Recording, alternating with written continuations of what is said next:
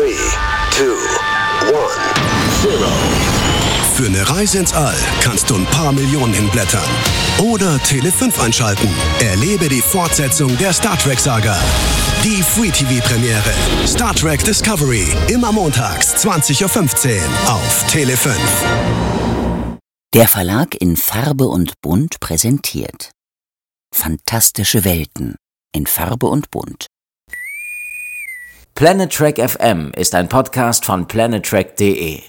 Die ganze Welt von Star Trek und darüber hinaus.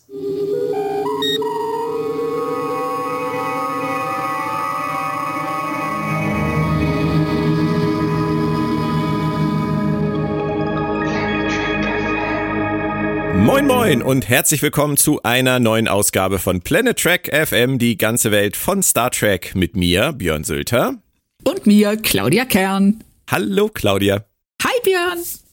In unserer Zählung ist es heute die 151. Wir sind also wieder im Tagesgeschäft nach dem Jubiläum angekommen. Es ist aber auch die 8. und vorerst schon wieder letzte Ausgabe unserer Discovery-Edition in Zusammenarbeit mit Tele 5.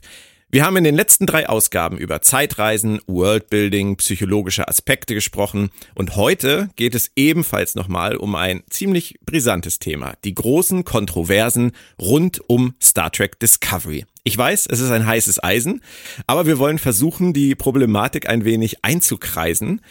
Zunächst werden wir das zu zweit machen, später gibt's dann noch ein echt spannendes und auch langes Interview mit TV-Legende Oliver Kalkofe. Da könnt ihr euch schon mal drauf freuen. Claudia, Kontroversen um Star Trek, das ist jetzt eigentlich nichts Neues. Das ist kein Discovery-Phänomen. Als TNG damals angekündigt wurde, Ende der 80er Jahre, da waren jetzt auch nicht alle nur happy, oder? Nee, ganz und gar nicht. Also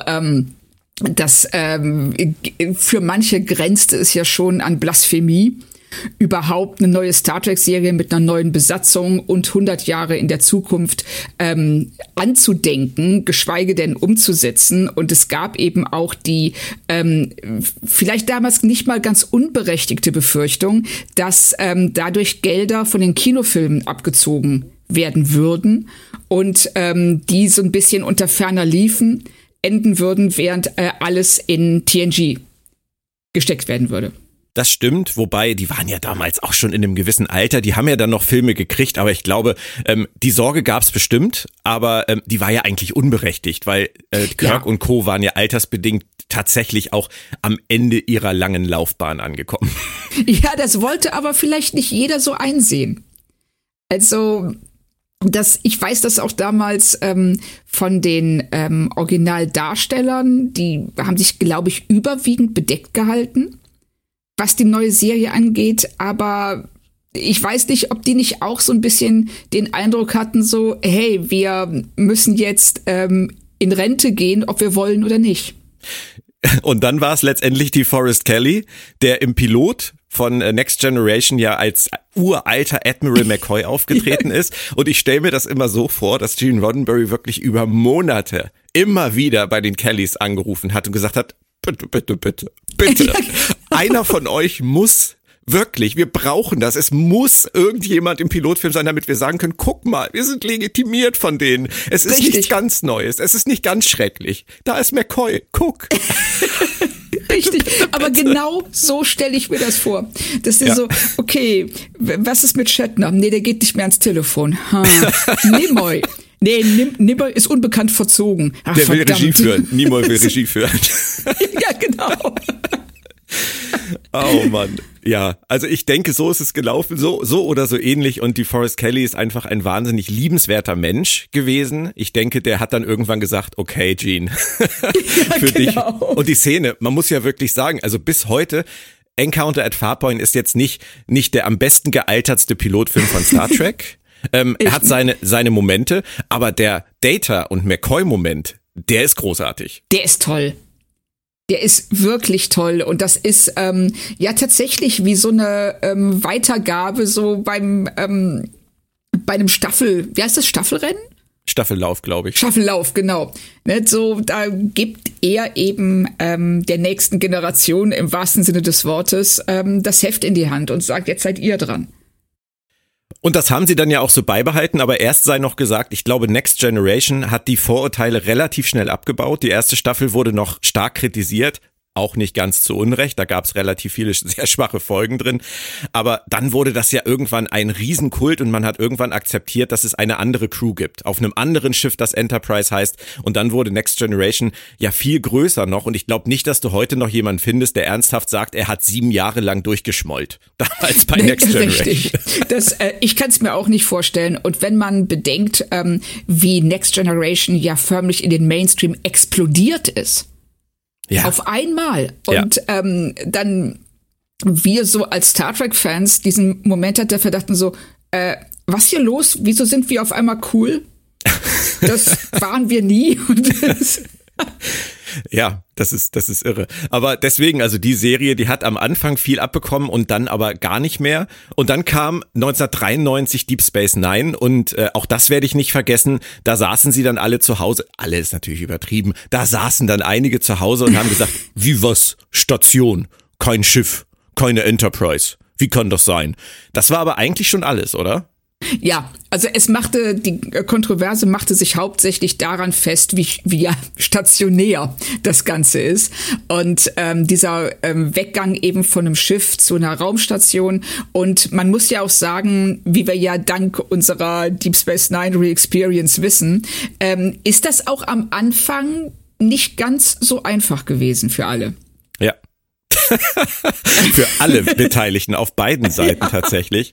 Aber richtig. Ich glaube wirklich, auch bei Deep Space Nine war das größte Problem für die Fans, die eins damit hatten. Es ist etwas Neues, es ist etwas anderes und das ist etwas, was ich zum Beispiel auch nie wirklich verstanden habe, weil wir Star Trek-Fans freuen uns doch eigentlich über das Neue und Unbekannte, aber trotzdem war im Fandom die Angst vor was Neuem und Unbekanntem auf dem Fernsehschirm immer riesengroß. Ja, und das ist total interessant, dass man sagt so, oh ja, wir lieben eine Serie, die davon lebt, Neues zu entdecken und sich mit neuen Kulturen und Wesen auseinanderzusetzen und einfach auch die eigene Menschlichkeit daran abzuklopfen. Aber wenn es dann uns betrifft und sagen wir mal so, der Sprung von einem Raumschiff zu einer Raumstation ist jetzt nicht gerade wie der Sprung in eine andere Galaxie. Aber sind wir so, nee, ich weiß nicht. Ist nicht mehr mein Star Trek. Genau, ja. Richtig. Das ist auch so ein Satz, der ja wirklich so oft viel in den letzten über 50 Jahren oder sagen wir mal seit Next Generation gestartet ist. Das ist nicht mehr mein Star Trek. Und ja. Ich erinnere mich an einen grandiosen Leserbrief damals, als zur 4. Staffel von Deep Space Nine Worf zur Besatzung stieß. Vorher war schon das große Thema gewesen, die Defiant, Zugeständnis an die Fans, jetzt holen sie doch ein Schiff zur Serie, aber es ist nicht die Enterprise. Da waren schon die ersten verstimmt und dann kam Worf und dann kam dieser Leserbrief aus Amerika, wo jemand schrieb, dass für ihn Star Trek jetzt wirklich tot und beerdigt ist, weil sie Worf ruiniert haben. Mit alleine schon The Way of the Warrior, wie er da dargestellt wurde, das ist nicht mehr mein Worf, das ist nicht der Worf aus Next Generation, der ist jetzt komplett kaputt geschrieben und ich habe das damals überhaupt nicht verstanden, weil ich fand das großartig, wie sie ihn da reingebracht haben. Ich fand's auch toll, ja. Also ich verstehe auch nicht, woran er das festmacht, das mich wirklich interessieren würde. Ich meine, gut, das ist jetzt so lange her, dass es wahrscheinlich schwer wäre, den danach zu fragen. Aber der ist noch heute gramgebeugt, deswegen. Genau so. Na, irgendwie 100 Therapiestunden. Nein, das ist nicht mehr mein Worf. Schreibt seit 30 Jahren Sachbücher darüber, warum Worf durch Deep Space Nine ruiniert wurde. Nein, ja, und seine eigene Worf-Fanfiction. Ja, genau. So hätte es richtig laufen müssen. Aber daran sieht man halt, dass auch da wieder so ein kleiner Aspekt, die nehmen jetzt eine meiner geliebten Figuren aus meiner Star Trek Serie und verpflanzen die in eine andere Serie, die ich nicht mag, die ich nicht schätze, die böse ist, die düster, dystopisch ist, die was mit Krieg zu tun hat, alles anders als Next Generation. Daraus entsteht dann wahrscheinlich diese Angst, dass diese Figur in diesem neuen Setting komplett das verliert, wofür sie steht. Ja, wofür sie in deinem Kopf steht. Genau. Weil in dem Moment, wenn du etwas so, ja, liebst und verinnerlichst, wie man Star Trek lieben kann oder auch jede andere Sache, in die du dich so hinein ja, ich will jetzt nicht sagen reinsteigern, weil das klingt so negativ. Aber es wird dann irgendwann zum Teil deiner Identität. Ja. Und das heißt, ein Angriff auf Worf oder auf Star Trek oder eine Veränderung bedeutet auch, dass deine Identität sich verändert und du siehst hilflos zu. Du kannst daran nichts ändern. Ja. Und das ist, glaube ich, auch je nachdem, was es ist, etwas, das Fans sehr, sehr schwer fällt. Ja. Spannend. Psychologisch auch sehr spannend. Das ist super spannend. Das ist ja dann fast schon, das hat ja schon was von Religion. Ja. Ja, ja, man konnte wirklich manchmal den Eindruck kriegen in den letzten Jahrzehnten, ja, dass es eine Art Ersatzreligion ist. Ja, auch mit ihrer eigenen Dogmatik. Ja. Das darf man machen in Star Trek und das ist ja auch was, wenn jemand sagt, das ist nicht mehr mein Star Trek. Frag dann mal, was ist denn dein Star Trek? Mhm. Ist das klar zu definieren? Und ich würde glauben oder behaupten, dass es in ganz vielen Fällen eben nicht geht. Du weißt nur, das gefällt mir nicht und das ist nicht mein Star Trek. Also es ist einfach zu sagen, was deiner Meinung nach Star Trek nicht ist. Aber was Star Trek ist, ist viel, viel schwerer. Und da bewundere ich dann immer die Doctor Who-Fans, Claudia, auch wenn ich ja kein großer Doctor Who-Fan bin. Was? Aber ihr, ja, das weißt du ja nun, ja, komm, sei nicht so echauffiert. Aber ihr seid ja nun wirklich seit Ewigkeiten daran gewöhnt, immer wieder einen neuen Doktor vorgesetzt zu bekommen. Und wie heißt die andere Rolle? Companion? Oder? Die Companions, genau. Oh Gott, ich hab's richtig gemacht, meine Güte. Super. und das mit dem Wissen von einer nicht ganz zu Ende geguckten Doctor Who-Folge. Oh, Wahnsinn. Ich sehe schon, wir müssen hier mal ein Erziehungsprogramm, ein Doctor Who-Erziehungsprogramm einleiten. Ja, ja, ja. Aber worauf ich hinaus will, ich sag das nicht so.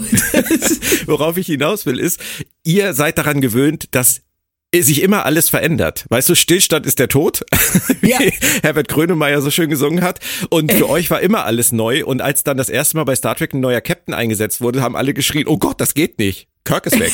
Wo ist Kirk? Wo ist Spock? Stimmt. Das finde ich großartig. Und das hat, glaube ich, Doctor Who-Fans nie gestört. Im Gegenteil, es war immer spannend. Es war immer spannend. Natürlich ist jeder Doktor immer der Schlimmste. Jeder neue Doktor. Und dann nach 1-2 Folgen ist es der Beste, den es je gegeben hat. Also abgesehen von bestimmten Ausnahmen. Aber insgesamt, klar, ist das als Serie so stark auf Veränderung ausgelegt, dass du als Fan eben auch bei jedem Doktor weißt, das ist nicht für die Ewigkeit. Hat vielleicht geholfen. Ja, auf jeden Fall. Das glaube ich schon. Jetzt müssen wir nur 2, 3, 4, 5 Jahre durchhalten, dann ist er oder sie wieder weg, meine Güte. Ja, genau, dann kommt der Nächste und danach kommt wieder einer. Und dann wird alles besser. Ja, und das trägt die jetzt seit 60 Jahren.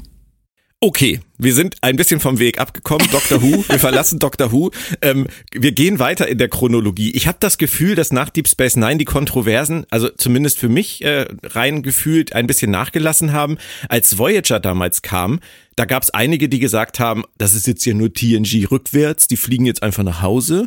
Aber das war jetzt keine wirkliche Kontroverse und was den Captain angeht, fand ich das ganz spannend, weil ich hatte damals bei Deep Space Nine tatsächlich auch Stimmen gelesen, die so ein bisschen hämisch gesagt haben, was anderes als ein schwarzer Picard fällt ihnen jetzt nicht ein, was natürlich grauselig ist, auch gerade für Trekkies. Aber tatsächlich war es dann bei Janeway, da haben sie sich dann auf einmal wieder richtig getraut zu sagen, wie ein weiblicher Captain. Da kamen dann die ganzen Männer aus ihren Löchern, die gesagt haben, das kann doch gar nicht sein, jetzt machen sie hier einen auf weiblicher Kirk. Mehr ist ihnen dazu nicht eingefallen. Aber ich meine, wenn das die einzige Problematik war, dann war es nicht so schlimm. Ja, richtig. Also das, man kann Voyager sicherlich auch einiges vorwerfen, was den Umgang mit der Handlung angeht und auch wie die Figuren geschrieben wurden. Also gerade Janeway ist am Anfang als weiblicher Captain, finde ich, relativ unglücklich geschrieben. Ja, sie haben sich nicht getraut, sie weiblich zu schreiben. Ja, genau. Ja. Also sie haben im Grunde genommen wirklich einen männlichen Captain, also sie ihre Männlichkeit überbetont.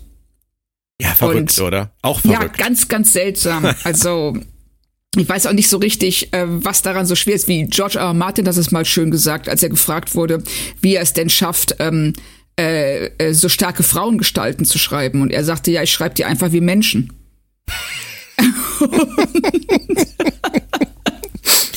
Scheint nicht ganz einfach zu sein. Nee, anscheinend nicht. Also ich weiß jetzt auch nicht, was so schwer daran ist. Aber ja. Gut, wenn man rückblickend guckt, guckt ja mal die Frauengestalten in Star Trek an, in der Besatzung. Mhm. Also in Classic haben wir schon, da haben wir die Krankenschwester und Kirks Sekretärin und die Kommunikationsoffizierin. Ja. In TNG haben wir eine Ärztin und ja, die Sicherheitschefin ist ja ganz schnell weg.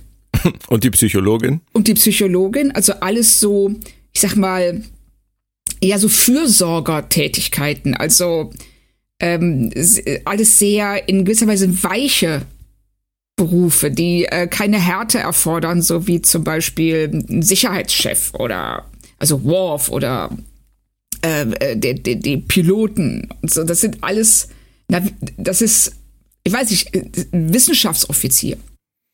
Wobei das dann ja ab Deep Space Nine sich tatsächlich geändert hat. In Deep Space Nine geht's dann los. Dann haben sie Kira als Figur, die als weibliche Figur wirklich sehr aus dem rausragt, was Star Trek bisher gemacht hatte. Ja. Und einen männlichen Arzt. Aber Kira natürlich gerade am Anfang mit ihrer Frisur und ihrer sehr, sehr herben Art auch natürlich recht männlich geschrieben. Ja, aber bei ihr haben sie wenigstens einen Grund dafür, mit dieser, dass sie eben im Untergrund gekämpft hat, dass sie ein sehr hartes Leben hinter sich hat. Und das kann man ja nur von Janeway nicht sagen. Ja, stimmt. Ich denke gerade an Geneviève Bujold, die ja eigentlich die Rolle von Captain Janeway spielen sollte, bevor Kate Mulgrew dazugekommen ist. Ja. Und du hast die Szenen ja sicherlich mal gesehen, die sie damals gedreht haben. Die haben sie ja dann mal irgendwann veröffentlicht. Ja. Die hat das sehr sanft angelegt damals. Und wenn ich das jetzt so ein bisschen Revue passieren lasse, ist das vielleicht auch der Grund gewesen, warum das für die Macher nicht funktioniert hat? Denn Geneviève Bujold, ich habe es zum zweiten Mal geschafft, das zu sagen, ohne über den Namen zu fallen, die hat das schon sehr weiblich angelegt. Ja, ruhig, das finde ich auch. Dezent. Sie ist ja ganz so Mr. Paris, Fire the Faces. So, ja, so. War vielleicht auch ein bisschen zu viel, aber ja. Ganz anderer Ansatz. Ja, richtig. Und ich glaube, dass sie sich die Testaufnahmen angesehen haben, haben gesagt, ach du Scheiße, nee, das geht nicht. Und haben dann gesagt, so komm, wir fahren jetzt die Weiblichkeit auf 0,5 ja. Ne, und drehen die Männlichkeit auf 11 hoch. Und dann kam Kate Mulgrew auf die Brücke und sagte, tata! Ja, genau. Hier bin ich. Wo ist der Kaffee? Genau. Aber sie haben sie ja nachher auch anders geschrieben. Ich denke nur tatsächlich, dass es bei Voyager jetzt, abgesehen davon, dass man über dies und das streiten kann, was sie an Story-Entscheidungen getroffen haben, eigentlich keine wirkliche Kontroverse gab. Nein, gar nicht.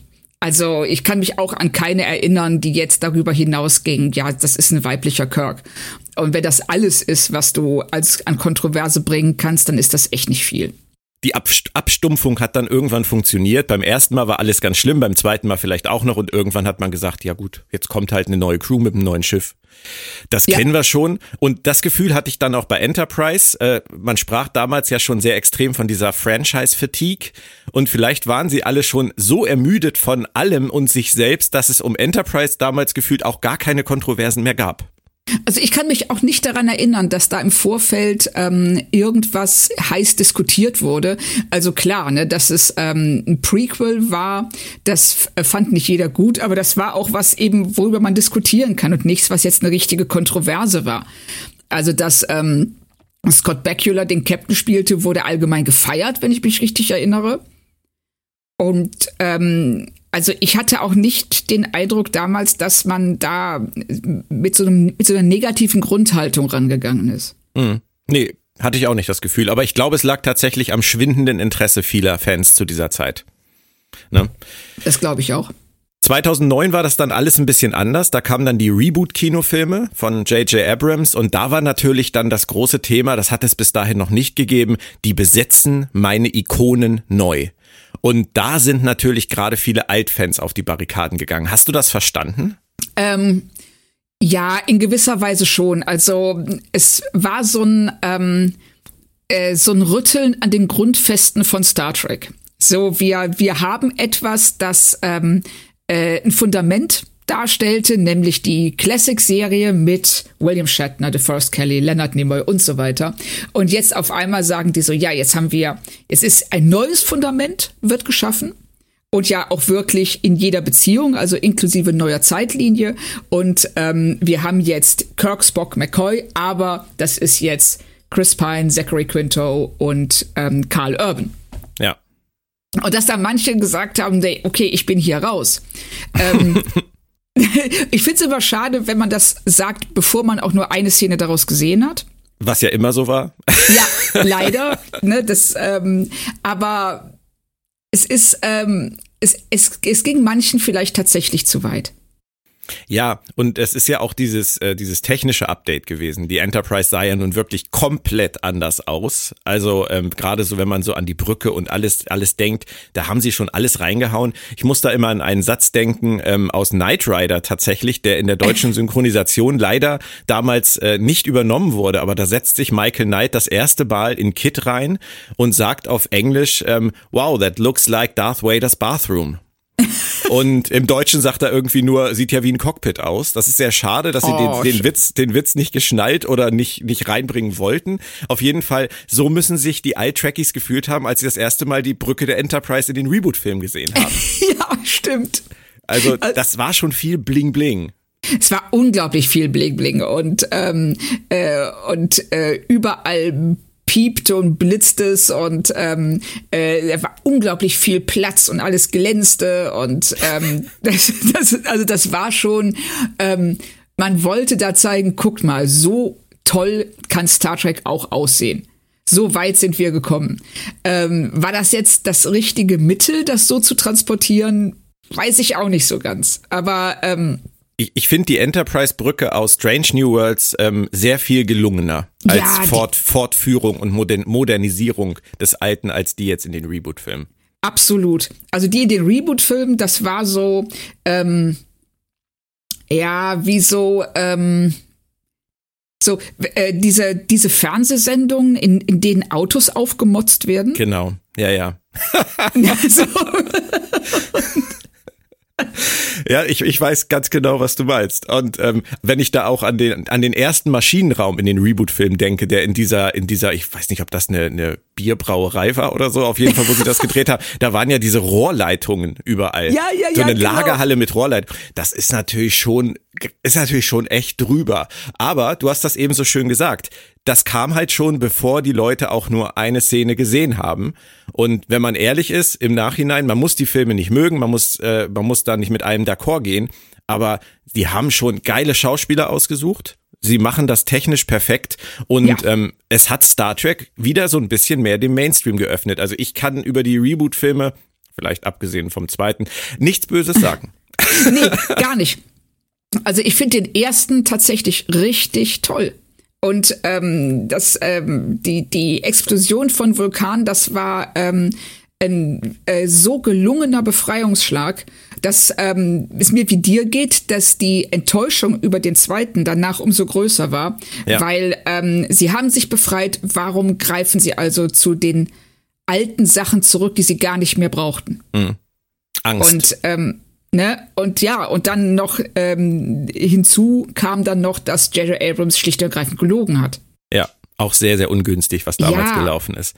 Hätte man sich alles klemmen können. Aber ja, richtig. Es gab dann aber natürlich noch die neuen Serien. Und ich möchte mal mit den Animationsserien anfangen, bevor wir zu Discovery und Picard kommen. Lower Decks und Prodigy. Die größte Kontroverse, die ich empfinde um diese beiden Serien, ist doch eigentlich, mag man Animationssachen überhaupt oder nicht? Und mag man den Stil, also Kinderserie und ein bisschen überzeichnete, humorvolle Serie oder nicht? Aber damit endet's doch eigentlich auch. Dann kann man doch eigentlich seinen Frieden machen, wenn man das Thema für sich geklärt hat. Ja, das sehe ich ganz genauso. Also ich kann mich auch nicht daran erinnern, dass jetzt zum Start von beiden Serien eine wirkliche Kontroverse gegeben hätte. Klar, nee. Manche Leute sagten bei Prodigy, das sieht mir zu sehr aus wie die Star Wars-Serien, die Animationsserien und durch diesen 3D-Stil. Und bei Lower Decks gab es eben gerade am Anfang einige Stimmen, die sagten, das ist mir zu hektisch, zu laut. Und, wer hat denn das gesagt? Ja, ich weiß auch nicht, keine Ahnung. Ich habe das mal so aufgeschnappt. Ja, soll's gegeben haben, solche Leute. Unangenehme Zeitgenossen. Ganz seltsam, auch überhaupt nicht nachvollziehbar. Ja. Nee, ich verstehe das auch. Ich verstehe das auch ehrlich gesagt bis heute. Ich mag ja Lower Decks wahnsinnig gerne, so genau wie du inzwischen, aber ich verstehe jeden, der sagt, er kommt damit nicht klar, weil es ist was anderes und ich gucke zum Beispiel auch nicht Rick and Morty. Ah, okay, ich mag Rick and Morty. Ich gucke Simpsons nicht. Und ich mochte Futurama total gerne. Ja. Aber das war immer tatsächlich die einzige Animationsserie, die ich mochte. Und deswegen war es... Nee, gar nicht. Und deswegen war es vielleicht auch nicht überraschend, dass ich mit Lower Decks am Anfang Probleme hatte. Stimmt, das macht total Sinn. Aber ich bin ja total reingekommen und bei Prodigy hatte ich die Probleme zum Beispiel gar nicht. Also, dass das so aussah wie die Star Wars Serien, das hat mich überhaupt nicht gestört. Ich finde, Prodigy sieht toll aus. Ja, ich finde auch. Ich mag Prodigy auch total. Es ist als Kinderserie, finde ich, absolut gelungen. Ja. Und mich hat der Stil auch nicht gestört. Mhm. Haben wir übrigens noch gar nicht drüber gesprochen, Claudia. Wir reden immer so schön darüber, dass wir jetzt als nächstes Lower Decks weiter besprechen und dann uns Strange New Worlds zuwenden. Aber im Dezember startet ja auf Paramount Plus auch Prodigy. Und jetzt startet es im November ja auch vorab schon auf Togo. Das heißt also, wir dürfen das nicht ganz vergessen. Das ist schön. Lass mich mal gerade alle Termine, die ich für die nächsten 3 Monate gemacht habe, streichen. Ja, und dann bitte. Können wir über Lower Decks, Prodigy, Strange New Worlds plus Deep Space Nine reden. Das sind dann 4 Tage die Woche. Ich hoffe, du kommst damit klar. Ich denke schon. Ich denke auch. Also das dürfte das geringste Problem sein. So, das waren jetzt alles Kontroversen, die sich mit der Zeit irgendwie abgebaut oder beruhigt haben. Bei 2 anderen Serien ist es vielleicht etwas anders. Bei Picard waren die Kontroversen vor dem Start genau genommen gar nicht vorhanden. Zumindest habe ich das so wahrgenommen. Es haben sich eigentlich alle nur gefreut, dass er zurück ist. Ich hatte wirklich Tränen in den Augen bei diesem Video von der Las Vegas Convention, als Patrick Stewart auf die Bühne kam und sagte, Jean-Luc Picard is back. Oh ja. Großartig. Ich war so unfassbar geflasht von diesem Gedanken, dass er nochmal eine Serie bekommt und das wirklich nochmal tut. Die Erwartungshaltung war dadurch natürlich aber auch riesengroß. War das vielleicht so ein bisschen das Problem? Ja, ich glaube schon. Also ich glaube, dass sie auch durch den ersten Teaser eine Erwartung aufgebaut haben, die Serie letzten Endes nicht halten konnte. Also so eine Art, so ein King Lear für Picard. Mhm. Und ich glaube, das war das auch, was Patrick Stewart daran interessiert hat, diesen alten Picard eben aus einem neuen Blickwinkel zu betrachten. Aber sie haben das sehr schnell aus dem Fokus verloren, finde ich. Also nach den ersten 2, 3 Folgen geriet das alles schon ganz gewaltig ins Wanken. Hm. Ja, es ist tatsächlich spannend mit Picard. Ich bin ja jetzt auch schon dabei, mich darauf vorzubereiten, die Serie zu rewatchen für die dann kommende 3. Staffel nächstes Jahr. Aus Gründen, die bald kommuniziert werden. Und ich stelle fest, dass ich altersmilde werde. Also ich sehe tatsächlich inzwischen... Im Rückblick sehe ich mehr von den Dingen, die sie versucht haben und kann akzeptieren, dass es ihnen einfach nicht gelungen ist, es komplett durchzuziehen. Ich weiß nicht, ob das irgendeinen Sinn ergibt, aber ich glaube, diese Beschäftigung mit dieser Figur Picard im Alter, die ist eigentlich gar nicht schlecht und die haben sie wirklich versucht, immer wieder reinzubringen an ganz verschiedenen Momenten, aber es ist ihnen irgendwie in ihrem Wirrwarr der Storys, die sie versucht haben aufzubringen, nicht gelungen, das so zu erzählen, dass es am Ende wirklich durchgedrungen ist. Ich glaube, Wirrwarr ist hier echt das entscheidende Wort, weil sie verlieren... sie wollen so viel erzählen, sie wollen so viel erklären und in Kontext rücken und Picard dadurch auch in gewisser Weise neu definieren, dass sie völlig aus den Augen verlieren, worum es eigentlich geht, nämlich um diesen alten Mann, der am Ende seines Lebens nochmal Sachen über sich selbst erfährt. ja, die und nicht immer genau einfach sind und ja, auch der Neues lernt noch im Alter. Und dann kam aber dann noch kam die Borg dazu und die Romulaner und Data. Die Androiden. Und die Androiden und der Bachelor-Planet. Und ja, genau das ist es. Und ich möchte das jetzt aber noch positiv abschließen, weil ich immer wieder darauf zurückkomme gedanklich, wie toll das eigentlich ist. Und das haben wir ja, glaube ich, damals im Podcast auch besprochen, dass dieser Mann aus der Sternenflotte raus ist, und du hast das, glaube ich, damals gesagt, der hat in der Sternenflotte immer auf seinem Raumschiff immer sein Korrektiv gehabt. Der hat eine Crew gehabt, die für ihn mit funktioniert und die seine Schwächen ausgleicht. Und als er dann auf sich allein gestellt war danach, da ist das alles irgendwie verkümmert, und da sind diese Schwächen, die er als Mensch einfach hat, was völlig normal ist und was auch ein Picard haben darf, sind irgendwie in den Vordergrund getreten, dass er sich bei Leuten nicht mehr gemeldet hat, dass er Leute vernachlässigt hat, dass er egoistisch geworden ist. Und das wird ihm ja in Picard in der ersten Staffel echt um die Ohren gehauen, von Ruffy, von diesem Admiral, die ihn völlig abkanzelt. Auch seine Haushälter, die ihn behandeln, als wäre er irgendwie in so einer Pflegeeinrichtung ein bisschen. Ja, und dann in diesem Interview, mit dem er nicht mehr richtig klarkommt, wo er letztendlich Dinge sagt, die er vielleicht gar nicht sagen sollte. Ganz undiplomatisch. Und nachher auch bei den Kovat Milat. Er ist immer irgendwie neben der Spur.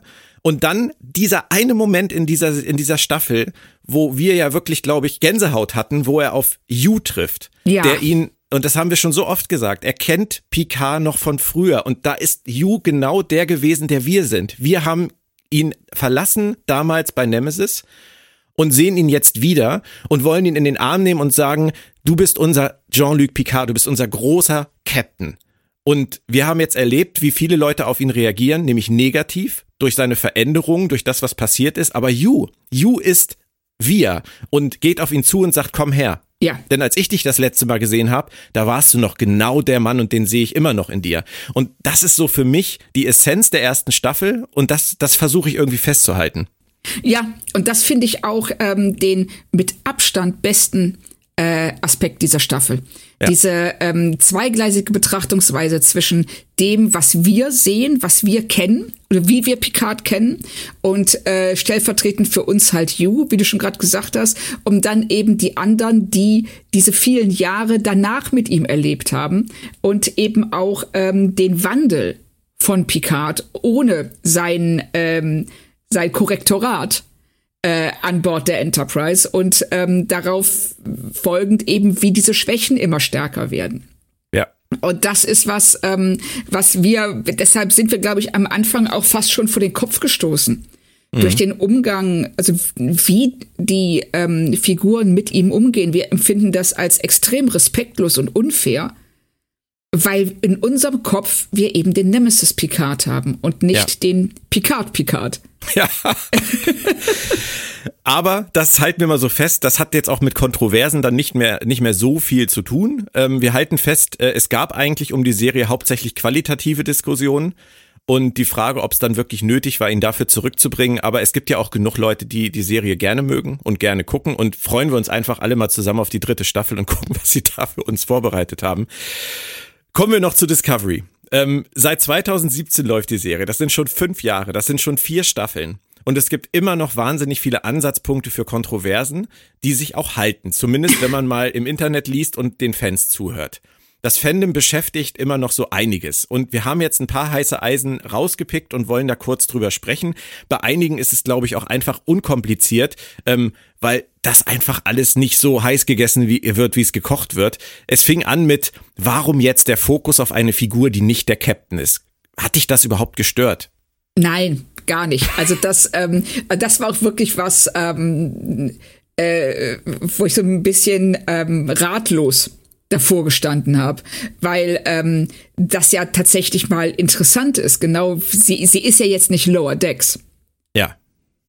Sie ist ja eine Kommandooffizierin, sie ist mit auf der Brücke, sie ist halt nur nicht der Captain.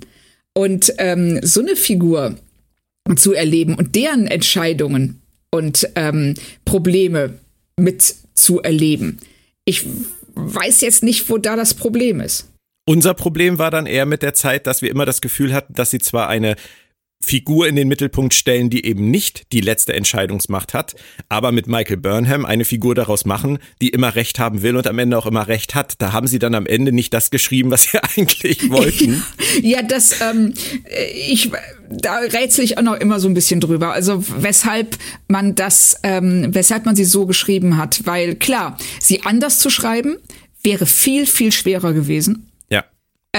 Aber so ist sie immer diejenige, die sagt, der Captain sagt, wir fliegen nach rechts. Sie sagt, nein, wir fliegen nach links. Und am Ende hat sie recht. Und das ist immer so. Und das macht es relativ langweilig, auch sie als Figur zu beobachten, weil da sie immer recht hat, muss sie auch keinen Lernprozess durchlaufen. Mhm. Ja, aber grundsätzlich die Idee zu sagen, wir machen das vom Ansatz her mal anders, hat mich nie gestört. Also das ist eine Kontroverse, die ich nicht verstanden habe. Nee, das hat sich mir auch entzogen. Nicht entzogen hat sich mir die Kontroverse um die neuen Klingonen, muss ich ehrlich sagen, weil als ich da die ersten Bilder gesehen habe, habe ich schon gedacht, warum jetzt?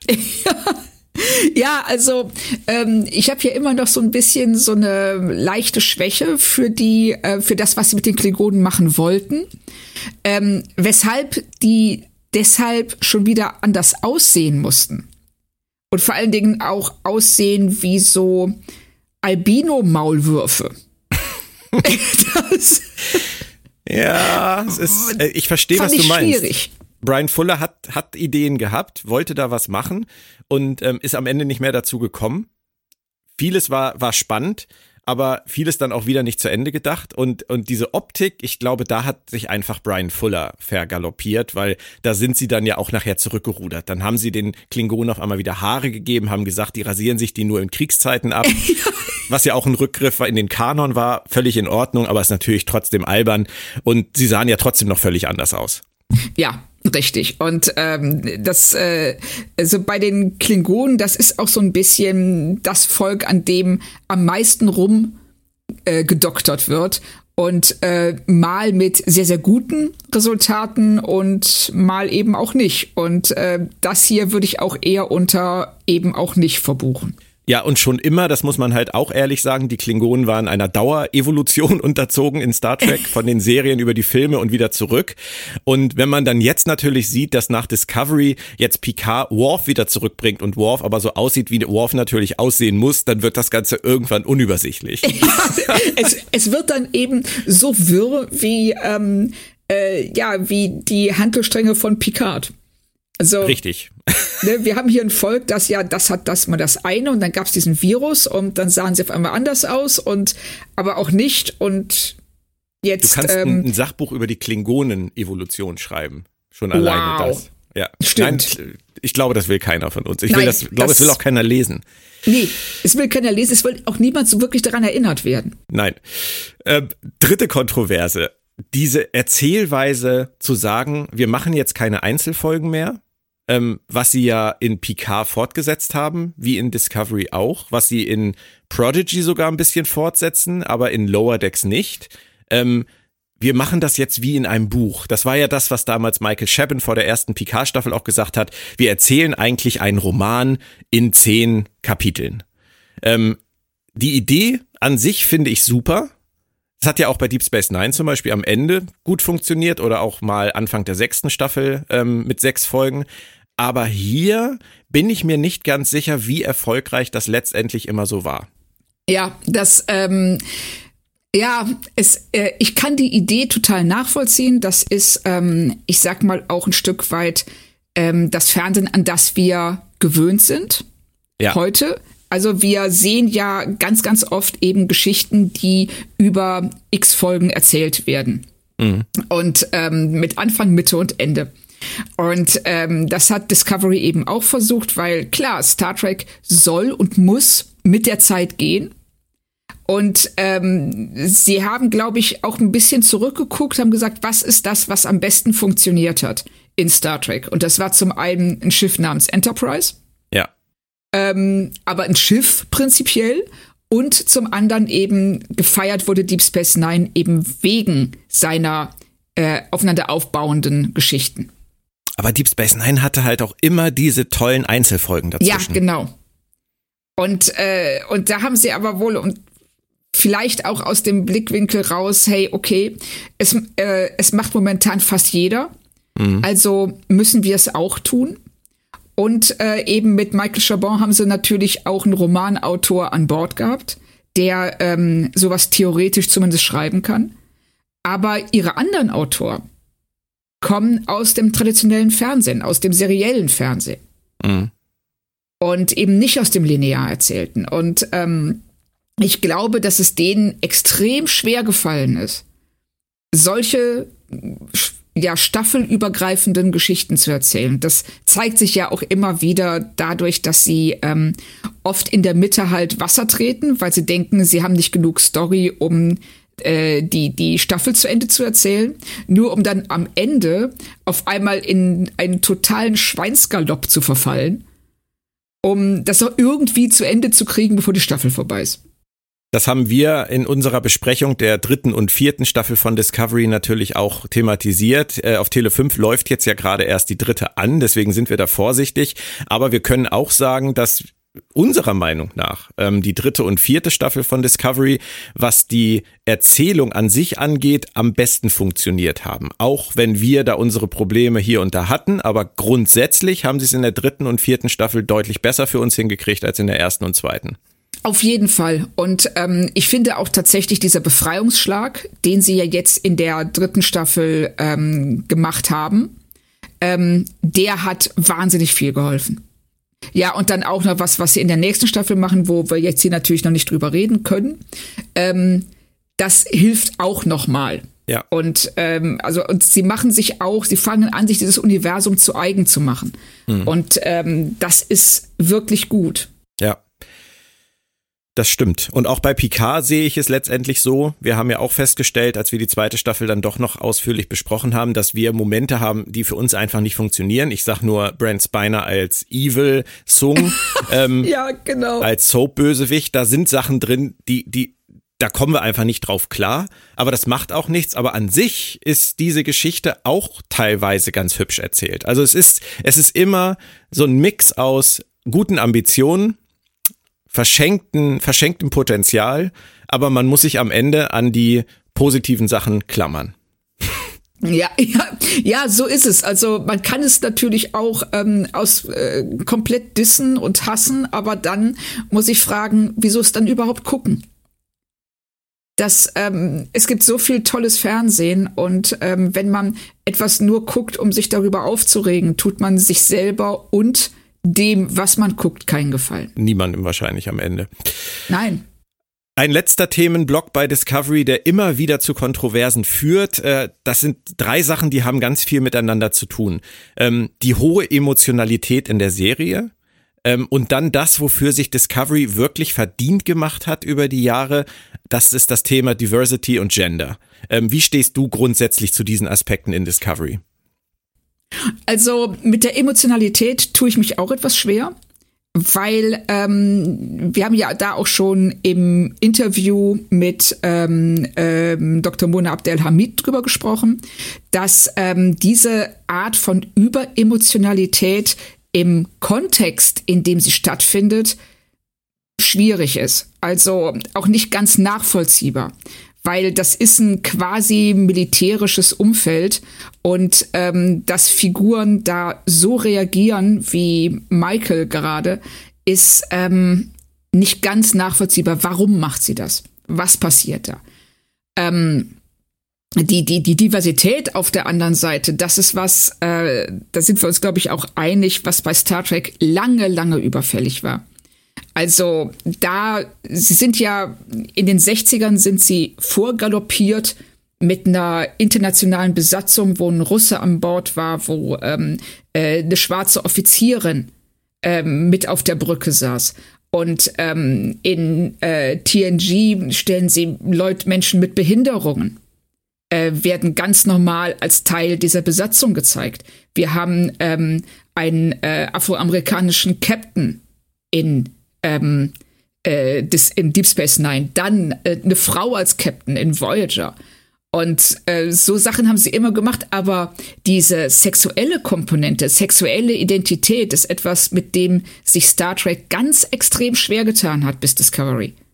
Aus Gründen, die ich auch nicht ganz nachvollziehen kann, weil der Rest des Fernsehens ist da schon lange an ihnen vorbeigezogen. Mhm.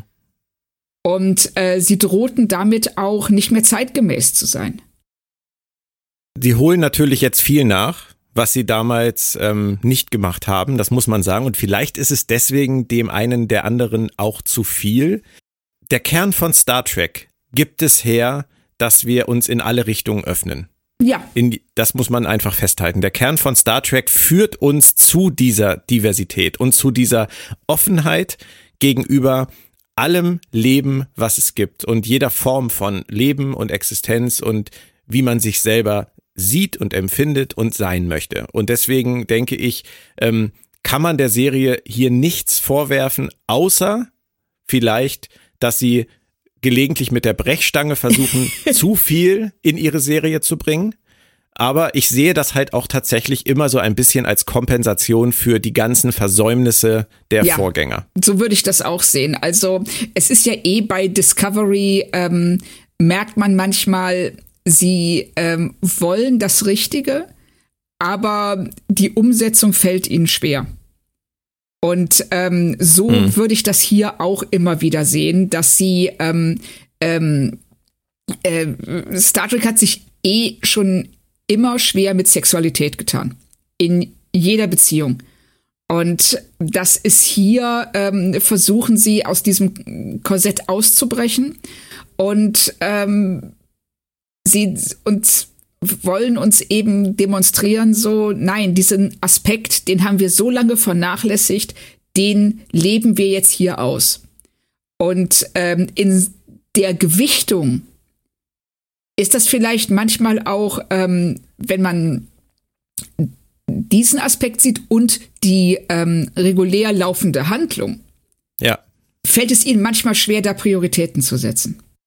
Richtig, aber das sind letztendlich dann wieder, sage ich jetzt mal, technische Aspekte, produktionstechnische Aspekte, was die Drehbücher angeht, etc., was die Dramaturgie angeht, die Figurenzeichnung. Es hat aber nichts mit dem zu tun, was sie da erzählen. Genau. Und wer diese offene Geisteshaltung von Star Trek lebt und leben möchte, der kann nicht ernsthaft, das ist nur meine Meinung, ein Problem mit Homosexuellen in Star Trek haben, ein Problem mit nicht-binären Personen, mit Transgender-Personen oder mit Personen, die Gefühle zeigen. Das sind alles Dinge, die man mit dieser offenen Geisteshaltung, die Star Trek uns ja seit 56 Jahren predigt, eigentlich akzeptieren können sollte. Ja, also das sage ich jetzt ganz individuell, muss man nicht teilen, meine Meinung, aber das ist zumindest mein Ansatz dazu.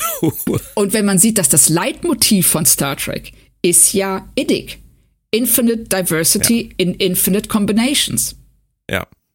Und das, was ja sagt, es ist eine unendliche Vielfalt in unendlichen Kombinationen. Ja.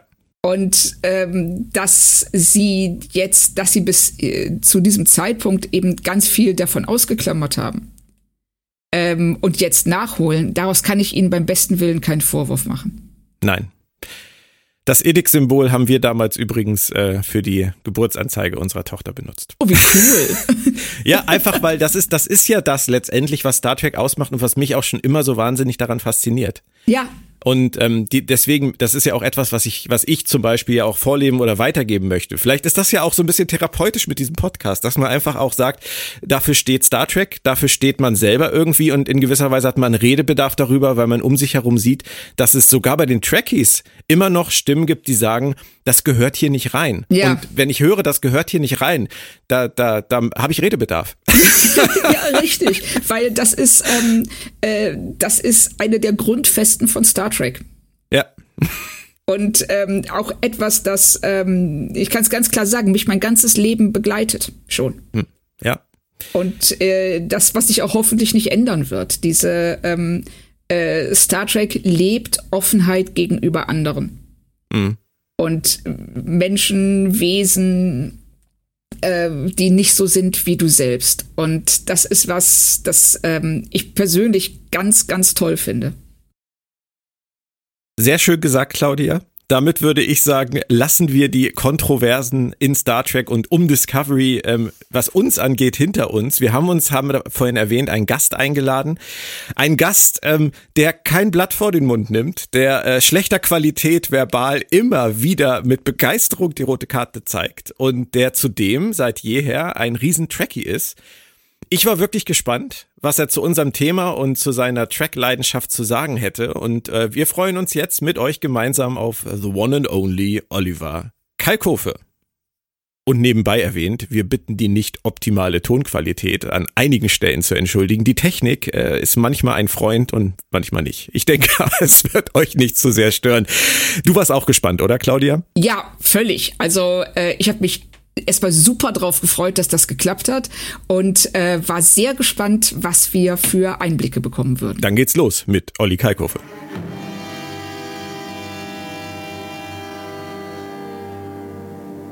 Olli, erstmal vielen Dank, dass du da bist. Wir freuen uns sehr. Ja, es ist mir eine große Ehre und Freude, dass ich endlich hier zum Thema Star Trek mit dabei sein darf. Dann fangen wir doch mal ganz am Anfang an. Wie und wann bist du eigentlich zu Star Trek gekommen? Ich bin wirklich als Kind zu Raumschiff Enterprise gekommen, wie es ja damals noch bei uns hieß. Das heißt, das kam ja damals im ZDF und das war für mich eigentlich somit das Geilste, was ich als Kind im Fernsehen erleben durfte. Also ich war auch Fan zu der Zeit von Bonanza und von anderen Sachen, also alles, was eigentlich mit Unterhaltung und Spannung und so zu tun hatte, aber Star Trek war herausragend. Also das heißt, Raumschiff Enterprise war mein erster Kontakt mit Science Fiction, mein erster Kontakt mit dem Weltall, mein erster Kontakt mit der Zukunft und mit auch so und vor allem auch mit so spannenden Geschichten und auch mit dieser ganzen Mythologie, die so dahinter war und mit dem Fantastischen überhaupt. Weil sowas wie, ansonsten gab es eben Krimis und es gab halt Kinderserien und es gab eben, wie erwähnt, Bonanza und ähnliches, was vielleicht in der Vergangenheit aber noch in so einer Art realen Welt spielte. Aber das hier, was Star Trek und also in die Enterprise mir geboten hat, das hat mich einfach derart fasziniert, dass ich es absolut geliebt habe. War Star Trek auch in irgendeiner Weise in deinem Umfeld präsent? Also konntest du dich austauschen mit anderen darüber? Also zu der Zeit halt mit anderen Kindern halt, ne? Also ich schätze, das muss so gewesen, ich überlege jetzt gerade, wisst ihr genau, wann die in den 70ern im ZDF lief? 72 war die erste gut. Ausstrahlung, ja. Das heißt, das war also so, da war ich 7. Also das heißt, so wahrscheinlich in der Zeit so zwischen 7 und 12, wo das dann mit Wiederholungen und so weiter lief. Nein, ich weiß, dass ich da natürlich, wir haben das dann immer nachgespielt, also mit Kindern wurde natürlich nachgespielt. Wir haben die Phaser auf Betäubung gestellt und haben vor allem immer viel mit Phasern, glaube ich, mit selbstgebauten geschossen und Brotdosen oder was auch immer. Und dann natürlich den Kommunikator, ne, der lange vor dem iPhone oder dem Smartphone oder sonst irgendwie etwas da war. Und das war natürlich absolut faszinierend. Das Beamen konnte man schlecht spielen, aber das war natürlich toll.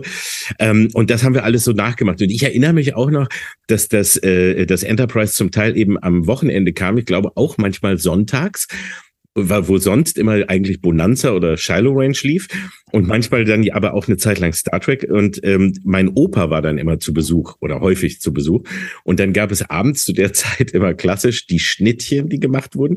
Und dann wurde geguckt. Ne? Man hat ja seinen Alltag damals nach dem Fernsehen gerichtet, weil man konnte ja, man musste ja gucken zu der Zeit, wenn es auf den Tisch kam. Und ich weiß, dass das immer faszinierend war, wenn mein Opa dann manchmal so da saß und kein Wort verstanden hat, was da passierte und immer nur sagt, was ist das für ein Blödsinn, wenn er da so geguckt hat und das überhaupt nicht begriff und sich immer die Cartwrights und die Ponderosa zurückwünschte, weil da konnte er mithalten, aber Raumschiff Enterprise hat ihn wirklich komplett überfordert. Ich fand es jedenfalls geil. Ich habe mir gewünscht, also damals so einer der ersten Berufswünsche von mir war, glaube ich, auf der Enterprise arbeiten zu dürfen später, aber nicht mit einem roten Shirt natürlich. Sehr vernünftig. Ja. In welcher Abteilung wär's denn gewesen, wenn du es dir hättest aussuchen dürfen? Abgesehen von Captain natürlich. Ja, also ich sag mal, die Richtung Captain ist natürlich ein bisschen vermessen, aber war schon das, was mich am meisten interessierte, weil in meiner Kindheit ich, glaube ich, mich am meisten zu Captain Kirk hingezogen fühlte, also so vom Typ her, ne? Weil der war halt einfach Ein Mann, ein Wort, und der hat auch vor allem bei keiner Schlägerei ist der aus dem Weg gegangen und hat sich, der war einfach handfest. Spock, den ich später erst richtig zu schätzen wusste und immer mehr lieben lernte, war mir als Kind natürlich so mit der Logik noch ein bisschen zu entfernt. Scotty, ja, als Techniker, ich hatte schon damals keine Ahnung von Technik. Ich wusste, das wird nix. Und Pille war mir da auch ein bisschen zu nörglerisch, und auch im medizinischen Bereich war ich nicht so weit vorne. Also deswegen blieb mir eigentlich nur Captain. Also ich konnte ja gar nichts anderes. Nehmen wir mal so zur Kenntnis. Ja. Jetzt hast du sehr schön beschrieben, wie das damals zu Hause abgelaufen ist. Aber die Classics waren ja letztendlich nur der Urknall des Star Trek-Universums. Wie hast du damals den Übergang von der Serie zu den Kinofilmen empfunden? Bist du da mitgegangen? Bist du da ins Kino gelaufen?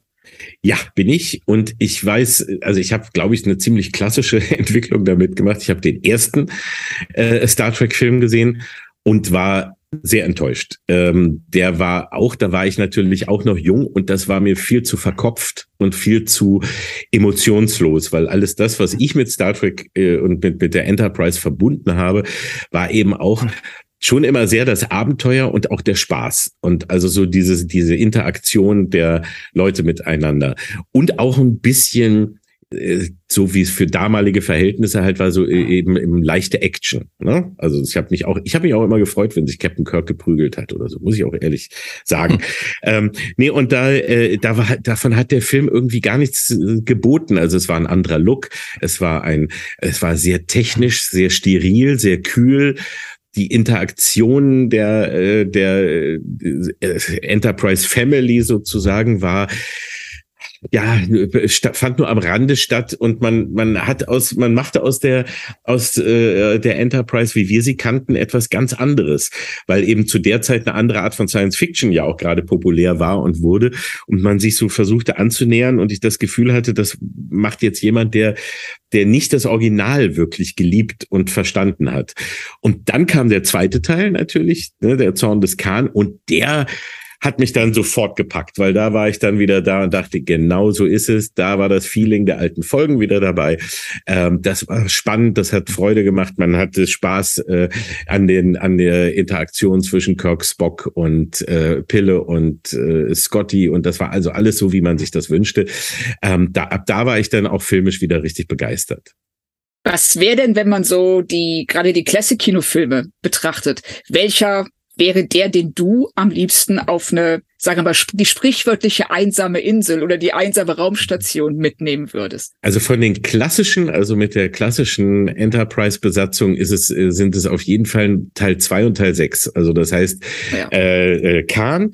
Der 4 wird ja auch von den Fans sehr geliebt, war mir aber da dann doch ein bisschen, war ganz nett und ganz lustig, aber hat mich emotional trotzdem nicht so gepackt. Und den letzten fand ich dann auch wieder sehr, sehr gelungen, und fand ich auch einen tollen Abschluss, wo ich auch so mich auch an das Schlussbild und das Ganze erinnere und so das Gefühl hatte von ein würdiger, wunderbarer Abschluss, der auch nochmal alles hatte und alles bot auf moderne Art, was ich von Star Trek eben geliebt habe, der spannend und lustig war und alles.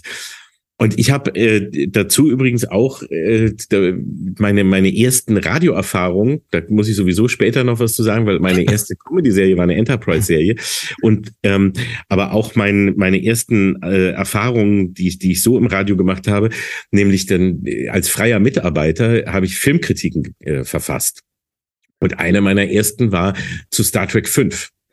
Den ich da eine kleine Rezension machen durfte, und den ich dann trotzdem, obwohl ich es heute nicht so machen würde, doch sehr abgefeiert habe, positiv, weil ich einfach natürlich als Star Trek-Fan es nicht übers Herz brachte, jetzt irgendwie was Schlechtes darüber zu sagen, und einfach alles gesucht habe, was ich daran toll fand, und eben auch dann wenigstens doch an dem Miteinander der Charaktere großen Spaß hatte und damit was gebastelt habe und einfach eine riesige Freude hatte, da einen kleinen Filmbeitrag dazu zu machen, und da alles reingepackt habe, was ich an Fanliebe aufbringen konnte. Ich muss aber ehrlich sagen, ich verstehe das, weil ich bin auch gerade in den letzten Jahren dazu übergegangen, immer die positiven Sachen mir herauszusuchen. Gerade auch bei den neuen Star Trek-Serien gibt es ja auch Dinge, die man vielleicht nicht ganz so gut findet. Aber es gibt immer schöne Sachen. Und das war bei Star Trek 5 auch so. Also ja, diese Crew-Interaktion, die finde ich immer noch großartig. Ja, fand ich auch. Ja. Nee, und das ist aber auch eine Herangehensweise, die, glaube ich, sehr wichtig ist. Weil ich bin immer, auch wenn man das von mir gar nicht denkt, weil ich ja eigentlich dafür bekannt bin, dass ich mich gerade über das Fernsehen und über Filme eben ja auch viel herziehe und sehr kritisch damit umgehe. Trotzdem bin ich ja Fan und ich liebe das ja. Und ich möchte es auch erst einmal mögen. Also ich gehe nie ins Kino oder ich gehe auch nie an eine neue Serie ran und sage, ich glaube, die finde ich scheiße und ich will die auch scheiße finden und ich gehe jetzt erstmal ran und nörgle. Sondern im ersten Schritt gehe ich immer ran und möchte sie mögen und versuche, alles Positive zu finden.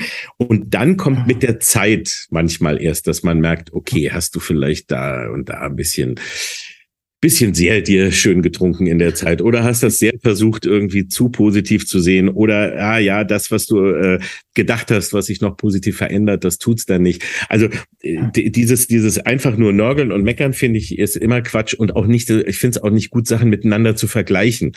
Also sozusagen, nein, das war früher, das war das Beste und da geht's nicht drüber und ich möchte es wieder so wie früher. Ich finde eben auch, was eigentlich bei Star Trek immer gut gelungen ist, ist so weit mit der Zeit zu gehen. Und was ich bei jeder einzelnen Serie habe ich Punkte, die ich gut oder nicht so gut finde und die ich schwach oder stark finde. Aber ich finde es immer generell steht jede Serie für sich. Generell finde ich erstmal hat jede Serie ihre Berechtigung und hat immer das Beste erst einmal so versucht, aus dem zu machen. Das ist mehr oder weniger immer gelungen, aber ich gehe da auch immer ran und sage erstmal, ich will gucken, was ich alles an Positiven da raussaugen kann. Weil ich Star Trek, ich liebe es, ich möchte es auch lieben und um mich da so richtig, richtig bitter zu enttäuschen, da braucht man auch wirklich viel. Ich finde das wahnsinnig spannend, vor allem, weil das sehr selten geworden ist. Also Claudia und ich, wir bemühen uns jetzt seit 5 Jahren bei uns im Podcast darum, fair zu Star Trek zu sein und die schönen Sachen herauszustellen. Das kommt auch nicht immer bei allen gut an. Es gibt ja auch inzwischen genug Leute, die im Internet einfach nur noch drauf trampeln wollen. Ja. Aber ich finde es schön, dass du das so siehst. Trotzdem, die Classics sind nur ein kleiner Teil, auch die Classic-Kinofilme. Es kam da ja noch einiges nach. War deine erste Reaktion auf Next Generation, wenn du diese Haltung dazu hast, eine grundsätzlich positive oder hast du nach der Ansicht des Pilotfilms vielleicht doch trotzdem gedacht, Ja, ich muss zugeben, nach der Next Generation hat bei mir eine Zeit gedauert. Da war es so, ich habe mich tierisch drauf gefreut, habe versucht, es gut zu finden und habe, glaube ich, so nach 5, 6 Folgen oder was erstmal aufgehört und war sehr enttäuscht. Das hatte aber damit zu tun, dass ich da mich erst einmal, also ich konnte mich am Anfang nicht mit der Besatzung anfreunden. Ich fand genau die ersten Folgen zu kühl, zu kalt, so diese militärische Ordnung, die da herrschte. Es war keine, man merkte keine Wärme, keine Freundschaft, was halt eben so bei der anderen Serie so schön war. Es war, der Humor war total runter, es war sehr ernst und es war mir einfach zu trocken. Also ich fand's dann weder so spannend noch irgendwie so, lustig oder also emotional. Es hat mich einfach gar nicht gekriegt. Dann habe ich gedacht, okay, ist nicht, ich höre auf. Das war da eben damals wirklich noch so, weil ich ihm einige Folgen gegeben habe, aber sie mich nicht kriegten. Dann aber, als die zweite Staffel kam, habe ich dann mal wieder in eine Folge reingeschaut und dachte, Moment mal, fand ich jetzt gar nicht so schlecht. Und dann habe ich bei der nächsten Wiederholung oder so, die sie anbot, einfach nochmal angefangen und habe dann eine zweite Chance gegeben und gemerkt, je länger die lief, desto mehr haben sie sich gefunden.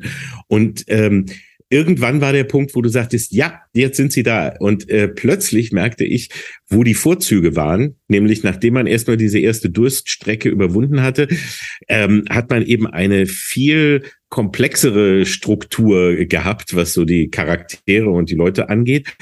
Und ich war extrem von einigen Storys begeistert. Ich weiß, dass ich dann, also dass der Borg-Zweiteiler, der klassische erste, dass der mich echt vom Sessel gehauen hat. Und ich erinnere mich, dass ich die eine Folge, wo Riker in so eine Art Sanatorium doch irgendwie aufwacht, ja, und man nicht weiß, wo sind wir jetzt und was gibt. Das war für mich in der damaligen Zeit so neuartig und so cool, dass ich wirklich mit offenem Mund vorm Fernseher saß und mich erinnere, dass ich aufstand nach der Folge alleine im Zimmer und eine Standing Ovation gab für mich, für sie, weil ich dachte, zu Recht, großartige Folge, ja. Hat mich so mitgenommen und also das heißt, ab einem bestimmten Zeitpunkt war ich Riesenfan von der Next Generation, aber sie mussten um mich kämpfen, das muss ich auch sagen, und dann irgendwann waren sie so, dass ich sagen musste, okay, ich würde sie so mit der Originalcrew gleichsetzen. Ich habe jetzt genauso viel Liebe für sie wie für die ersten. Und das hat gedauert, aber dann war es da. Wärst du denn lieber immer noch dann auf der alten Enterprise im Dienst gewesen oder lieber auf der 1701D? Ich kann es nicht so genau sagen. Also ich glaube, irgendwie lustiger war es dann doch schon noch auf der ersten, aber ich glaube, auf der zweiten hast du auch andere Vorteile. Also das Holodeck zum Beispiel ist dann ja doch schon was, wo ich sage, das finde ich so geil, da würde ich dann doch schon mal gerne mitfliegen. Und also einige Vorteile hatte das dann auch. Daher schwanke ich da wirklich immer noch sehr. Die Top-Pflanzen. Die Top-Pflanzen. Ja, genau. Diese, ganz wichtig. Ja. Richtig. Danach kam ja eine der, heute sagt man, ambitioniertesten Star Trek Serien, die damals auch relativ kontrovers aufgenommen wurde, Deep Space Nine. Hast du da auch mit gefremdelt am Anfang? Auch da habe ich gefremdelt und auch da habe ich ähnliche Probleme gehabt und auch, also da muss ich auch heute sagen, im Nachhinein, ich finde die ersten 3 Staffeln sehr schwach, die gefallen mir gar nicht groß. Also da war ich nicht, da haben sie mich überhaupt nicht gekriegt. Weil das war mir, wurde es mir zu soapig. Also das war mir so mit Sisko und seinem Sohn und dann den Ferengi und da fehlte mir die Spannung und ich bin nicht reingekommen und die gefallen mir auch im Nachhinein nicht so sehr. Aber ab dem Zeitpunkt, als Worf kam, da war der Punkt plötzlich, wo es knickte. Auch, ich kannte auch jetzt den Sisko-Darsteller vorher aus der Serie Spencer, wo er ja auch mitgespielt hat und eben schon so als kerniger, cooler Typ war, ne, mit Glatze und eben einen super Charakter schon eben darstellte. Aber dann eben plötzlich in den ersten 3 Staffeln ja noch Haare wieder komischerweise hatte, ne? Und so der nette Papi-Typ mehr so war. Und das gefiel mir auch alles nicht. Und dann aber, als er dann so, ne, wirklich endlich die Haare abrasiert hat und eben dann auch cooler wurde und Worf dazu kam und dann die große Geschichte sich entwickelte, und da war ich dann völlig begeistert und dachte, wow, wie geil, weil auch zum ersten Mal ja so eine übergreifende lineare Geschichte plötzlich noch mit erzählt wurde, eben nebenbei. Und ich auch dann die ganzen Charaktere toll fand, weil die einfach sehr viel facettenreicher und vielschichtiger waren als vorher. Also die Hälfte oder sagen wir mal 40% von Deep Space Nine haben mich sehr enttäuscht und dann fand ich es richtig super geil. Es hat ja auch eine Weile gebraucht, sich selbst zu finden. Also den Eindruck hatte ich auch immer, dass sie alleine deswegen, weil sie auf einer Raumstation sind und nicht mehr auf einem Raumschiff, nicht so richtig wussten, wie sie Konflikte reinbringen können. Und das hat echt auch gedauert. Und das, aber ich sehe es auch so, in dem Moment, wo Worf auftaucht, ist es so, als ob eine neue Serie losgeht. Richtig, da hat sie sich plötzlich vollkommen verändert und bekam eine ganz andere Ernsthaftigkeit und auch also davor war es mir wirklich eben zu brav. Es war immer so, es waren so Familiengeschichten und die wollte ich nicht haben. Das war auch das, was mich dann, weil da ist dann ja der nächste Schritt, nämlich Voyager, da auch bei Voyager dann immer so störte. Ich fand immer, also für mich persönlich war es immer, wenn es zu Family-mäßig und zu sehr so Family-Entertainment bekam. Also das waren so dann die Neelix-Geschichten und so. Das war mir dann bei Voyager auch zu viel, weil ich fand immer die Verbindung von wirklich Spannung, von Geschichten, die auch noch eine zweite Ebene haben, also etwas, worüber du nachdenken kannst, aber dann eben doch trotzdem auch spannend und ernsthaft erzählt. oder eben mit einem leisen Humor dabei. Das haben sie auch eigentlich gut hingekriegt. Aber immer wenn sie so lustige Figuren wirklich so machen wollten, also wie jetzt wie Neelix oder so, dann fand ich, ging's in die Hose. Und wenn sie das zu sehr, ob das jetzt Wesley Crusher oder eben der Sohn von Sisko war oder so, aber immer wenn sie so versuchten, die Jugend oder Familie oder so da reinzubringen, dann dachte ich auch, sorry, das gehört für mich hier nicht so richtig in die Serie rein. Das gefiel mir dann irgendwie gar nicht. Und die Folgen habe ich dann eher ausgeblendet, so für mich. Da bin ich hier heute in der Unterzahl. Da versuche ich auch gar nicht, euch beide umzustimmen. Claudia kennt das ja. Mich kriegt man ja mit Familiengeschichten. Aber ist in Ordnung. Viele haben ja damals zu der Zeit, du warst jetzt gerade bei Voyager, haben in der Zeit Voyager und dann Enterprise so ein bisschen das Interesse verloren. Man redet immer über diese Franchise-Fatigue. Ging dir das auch so? Leider muss ich es auch sagen. Ja, bei mir war es dann mit der Enterprise so. Also bei Voyager war ich noch dabei, aber obwohl mit Schwierigkeiten, also dass ich dann so nicht mehr so hinterherkam und auch merkte, nach der dritten Staffel oder so war ich dann so ein bisschen da, also hat's mich irgendwie nicht mehr so ganz erwischt und mal ja, mal nein. Und bei Enterprise habe ich, glaube ich, sogar nicht alles zu Ende geguckt. Da bin ich dann irgendwie auch, weil es hat mich irgendwie nicht so gekriegt. Ich weiß, auch da habe ich das nur gehört, dass das sehr gut, also noch am Ende richtig gut werden soll. Und das ist nochmal auf meiner Liste des Nachholens. Aber da bin ich wirklich auch irgendwann komischerweise ausgestiegen, ja. Ich kann es ehrlich gesagt verstehen. Also es war gerade, sie wussten da auch nicht, wo sie richtig hinwollen mit Archer und seiner Besatzung. Ja. Und die Serie hat sich auch meines Erachtens nach nie wirklich gefunden. Aber wenn du so insgesamt die Entwicklung, die Star Trek jetzt von Classic bis Enterprise vollzogen hat, beschrieben würdest, würdest du sagen, dass sie sich selbst treu geblieben sind, dass sie so als unser moralischer Kompass funktioniert haben? Ja, fand ich schon. Ich fand, dass das schon immer noch funktioniert hat, aber dass sich das schon sehr veränderte, natürlich. Aber die Zeit hat sich ja auch verändert. Also am Anfang in der klassischen Serie sind es ja schon sehr einfach zu verstehende Gleichnisse und Parabeln, die sie da erzählt haben. Und es wurden halt immer Momente der Geschichte auf einem anderen Planeten halt nochmal wiederholt und so weiter. Da ist man dann ja bei den weiteren Folgen schon sehr viel subtiler und auch irgendwie dann tiefer an die Sachen rangegangen. Aber ich fand, dass das eigentlich bis zum Ende immer so geblieben ist. Man konnte ihnen immer vertrauen und man hatte immer das Gefühl, sie tun das Richtige und man lernt sehr viel. Obwohl ich sagen muss, dass alles, was so den moralischen Kompass anging, da fand ich dann ja doch auch Picard die Figur, die mir das immer am meisten klar gemacht hat. Auch erst eigentlich durch Picard und durch die Next Generation habe ich auch erst so richtig verstanden, weil vorher war ich auch einfach zu jung, was Star Trek eigentlich noch bedeutet und was uns das eigentlich sagen will und was es uns für eine Zukunftsvision eigentlich geben will und was die oberste Direktive bedeutet, die plötzlich ich also auch dann wirklich spannend fand und so.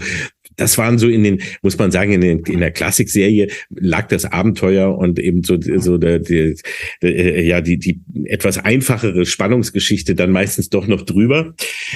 Und das fand ich dann erst, weil es dann ja auch mal sowas wie ein echtes moralisches Dilemma oder so gab, fand ich dann bei der Next Generation toll. Und das ist auch bis zum Ende geblieben. Aber Next Generation war da, glaube ich, schon, fand ich mal so die herausragendste. Und das war für dich auch nichts, was dich mit der Zeit genervt hat, dass sie immer versucht haben, diese moralische Instanz zu bleiben in Star Trek? Wenn sie, wie gesagt, mich hat's dann eben genervt, wenn es so moralisch familienmäßig so war, wenn sie ansonsten, wenn es die moralische, wenn es das moralische Dilemma war, zum Beispiel, ob du jemandem hilfst oder wie du jemandem hilfst, ob du den technischen Fortschritt oder irgendetwas da, also dass du gewisse Hilfsmittel ihnen nicht gibst, obwohl du es könntest, aber du darfst es nicht, um eben nicht die Entwicklung zu beeinflussen und so. Das fand ich natürlich, das hat mich natürlich auch oft geärgert oder auch wütend gemacht oder nicht, also weil das war ja immer genau dieses, das Spannende aber auch an der Serie, dass man dann eben zwischen Gefühl und Intellekt hin und her gerissen wurde, was ja auch damals schon so war zwischen Kirk und Spock, aber was ja dann immer komplexer wurde und das fand ich schon toll. Nee, das fand ich auch immer schön, dass das beibehalten wurde. Ja, ich finde es auch sehr schön, dass, wenn man sich die oberste Direktive ansieht, wir ja eigentlich auf der Erde die armen Schweine sind, die davon betroffen sind. Ja. Weil zu uns würde keiner kommen. Und das, ja. Das ist die Erklärung, Claudia. Ja, genau. So, aber gehen wir ein bisschen weiter nach vorne. 2009 gehen ja dann die Abrams-Kinofilme los. Ja. Und dann kehrt ja Classic im Grunde genommen auf die große Leinwand zurück in einer gewissen Form. Bist du da mitgegangen? Konnten die dich mitnehmen oder hast du da auch gefremdelt? Nein, da ist es gelungen. Ich bin mitgegangen. Ich habe Spaß gehabt. Ich habe mich riesig gefreut, im Kino zu sitzen und das alte Star Trek Feeling im Kino plötzlich noch einmal richtig so erleben zu dürfen. Und ich fand auch, es war ziemlich clever gelungen, sozusagen einen Weg zu finden, wie man die Geschichte nochmal von vorne erzählen kann, ohne die alte Geschichte damit zu zerstören. Um trotzdem jemand wie Leonard Nimoy oder so nochmal auftauchen zu lassen und alles, das fand ich schon recht clever. Und das hat mir auch Spaß gemacht, muss ich sagen. Und ich fand auch die Darsteller gut und mir hat das eigentlich so als ein Reboot gut gefallen. Ja, war ich schon ganz gut dabei. Genau so. Und ich gehöre vielleicht auch zu den, also auch da hat's ja irgendwann Spaß gemacht, oder alle haben sich über den zweiten Film aufgeregt. Ging mir übrigens gar nicht so unbedingt. Mir hat der zweite sehr gut gefallen. Weil ich jetzt auch. Ich war erstens, weil ich Benedict Cumberbatch toll finde. Es ging mir gar nicht so drum, ob das jetzt dieser Khan-Moment war oder nicht, aber ich fand die Geschichte spannend und ich fand trotzdem den Film als solchen gelungen und der hat mir Freude gemacht. Und ich war eher beim dritten dann ein kleines bisschen raus, der mir, obwohl da auch schöne Momente der Crew untereinander waren und ich Simon Pegg mega schätze und mag, aber irgendwie hat der mich trotzdem nicht so mitgenommen wie die anderen und da war ich jetzt so ein bisschen raus. Bin aber auch traurig, dass jetzt so eine lange Pause ist. Ich fände es schön, wenn es weitergehen würde. Aber die Heimat von Star Trek ist das Fernsehen. Und zum Glück gibt es ja auch seit 2017 wieder Star Trek im Fernsehen, zumindest im Streaming. Es war damals Star Trek Discovery und inzwischen läuft's auf Tele 5, jetzt gerade in der dritten Staffel, deswegen sind wir ja auch heute hier. Aber damals, als die Serie startete, hast du da wirklich drauf hingefiebert? Ich meine, das waren 12 Jahre nach Enterprise. Yeah. Und war das sowas für dich, wo du gesagt hast, das muss ich sehen? Und was war dann deine erste Reaktion, als du die erste Staffel gesehen hast? Ja, ich habe drauf hingefiebert. Ich habe mich wirklich richtig tierisch gefreut. Ich habe die erste Staffel mit großer Begeisterung gesehen und es hat mir sehr, sehr gut gefallen. So. Und es hat mir deswegen auch gefallen, weil ich einiges so nicht erwartet hatte und weil ich einige neue Herausforderungen auf mich zukamen sozusagen. Aber es war so, dass ich gerade in der ersten Staffel mir vor allem auch so diese Interaktion mit dem Captain, also mit Jason Isaacs als Captain, den ich nicht greifen konnte, also der im einen Moment irgendwie ein cooler Typ war und den ich als Schauspieler auch einfach immer klasse fand und dann aber der Dinge tat, die ich nicht nachvollziehen konnte. Ich fand die Entscheidung, jetzt eben eine lineare Geschichte zu erzählen, einen größeren Kosmos aufzumachen, spannend und mit einigen Einschränkungen, mit einigen Momenten und einigen Charakteren, mit denen man vielleicht erstmal weniger oder an die man sich erstmal gewöhnen musste und so weiter, habe ich großen Spaß dran gehabt. Und ich hatte dazu übrigens die Ehre, mit 3 der Darsteller nach den ersten 4 Folgen oder so in London live zu sprechen. Cool. Ja, da kam ein Angebot damals von Netflix.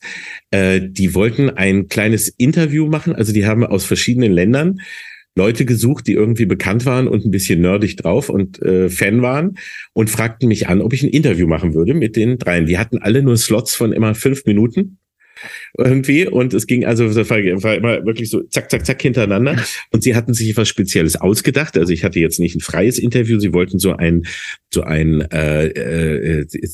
die wollten die 3 immer fragen, entscheiden. Also woher lieber arbeiten, Kirk oder Picard, Phaser oder Holodeck oder Beam und so weiter. Ne? Also so verschiedene Fragen, die sich immer auf die verschiedenen Staffeln bezog. Und ich durfte das Interview führen, war mega stolz, habe riesig Spaß gehabt. Es waren eben die drei damaligen Hauptdarsteller. Damals wusste man ja auch noch nicht, in welche Richtung der Captain sich noch entwickelt. Und das war super geil. Das hat echt richtig, also es war mir eine ganz, ganz große Ehre. Ich war mega stolz, das machen zu dürfen und hatte daran riesen Spaß und war deswegen natürlich auch emotional erstmal mit der Serie sehr verbunden, weil ich das natürlich gleich geguckt habe und natürlich dann auch dran blieb und dann aber auch natürlich es mich auch richtig mitgenommen hat, wie sich das dann alles weiterentwickelte, weil ich das, als ich ihnen gegenüber saß, noch gar nicht geahnt habe. Hast du denn damals auch die Kontroverse um die Serie mitbekommen, beziehungsweise hat sich das überrascht, wie die Fans reagiert haben? Die harsche Ablehnung von einigen hat mich sehr überrascht, ja. Also, weil ich das nicht nachvollziehen konnte, weil ich dachte, okay, du kannst ja da...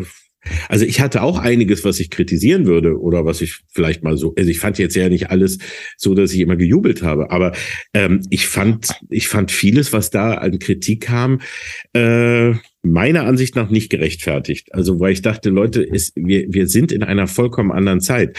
Ihr könnt nicht nochmal sowas erzählen, wie es früher war. Also so dieses, das Abenteuer der Woche mit einer Crew und eben in der Art, wie es damals erzählt wurde, das geht heute nicht mehr.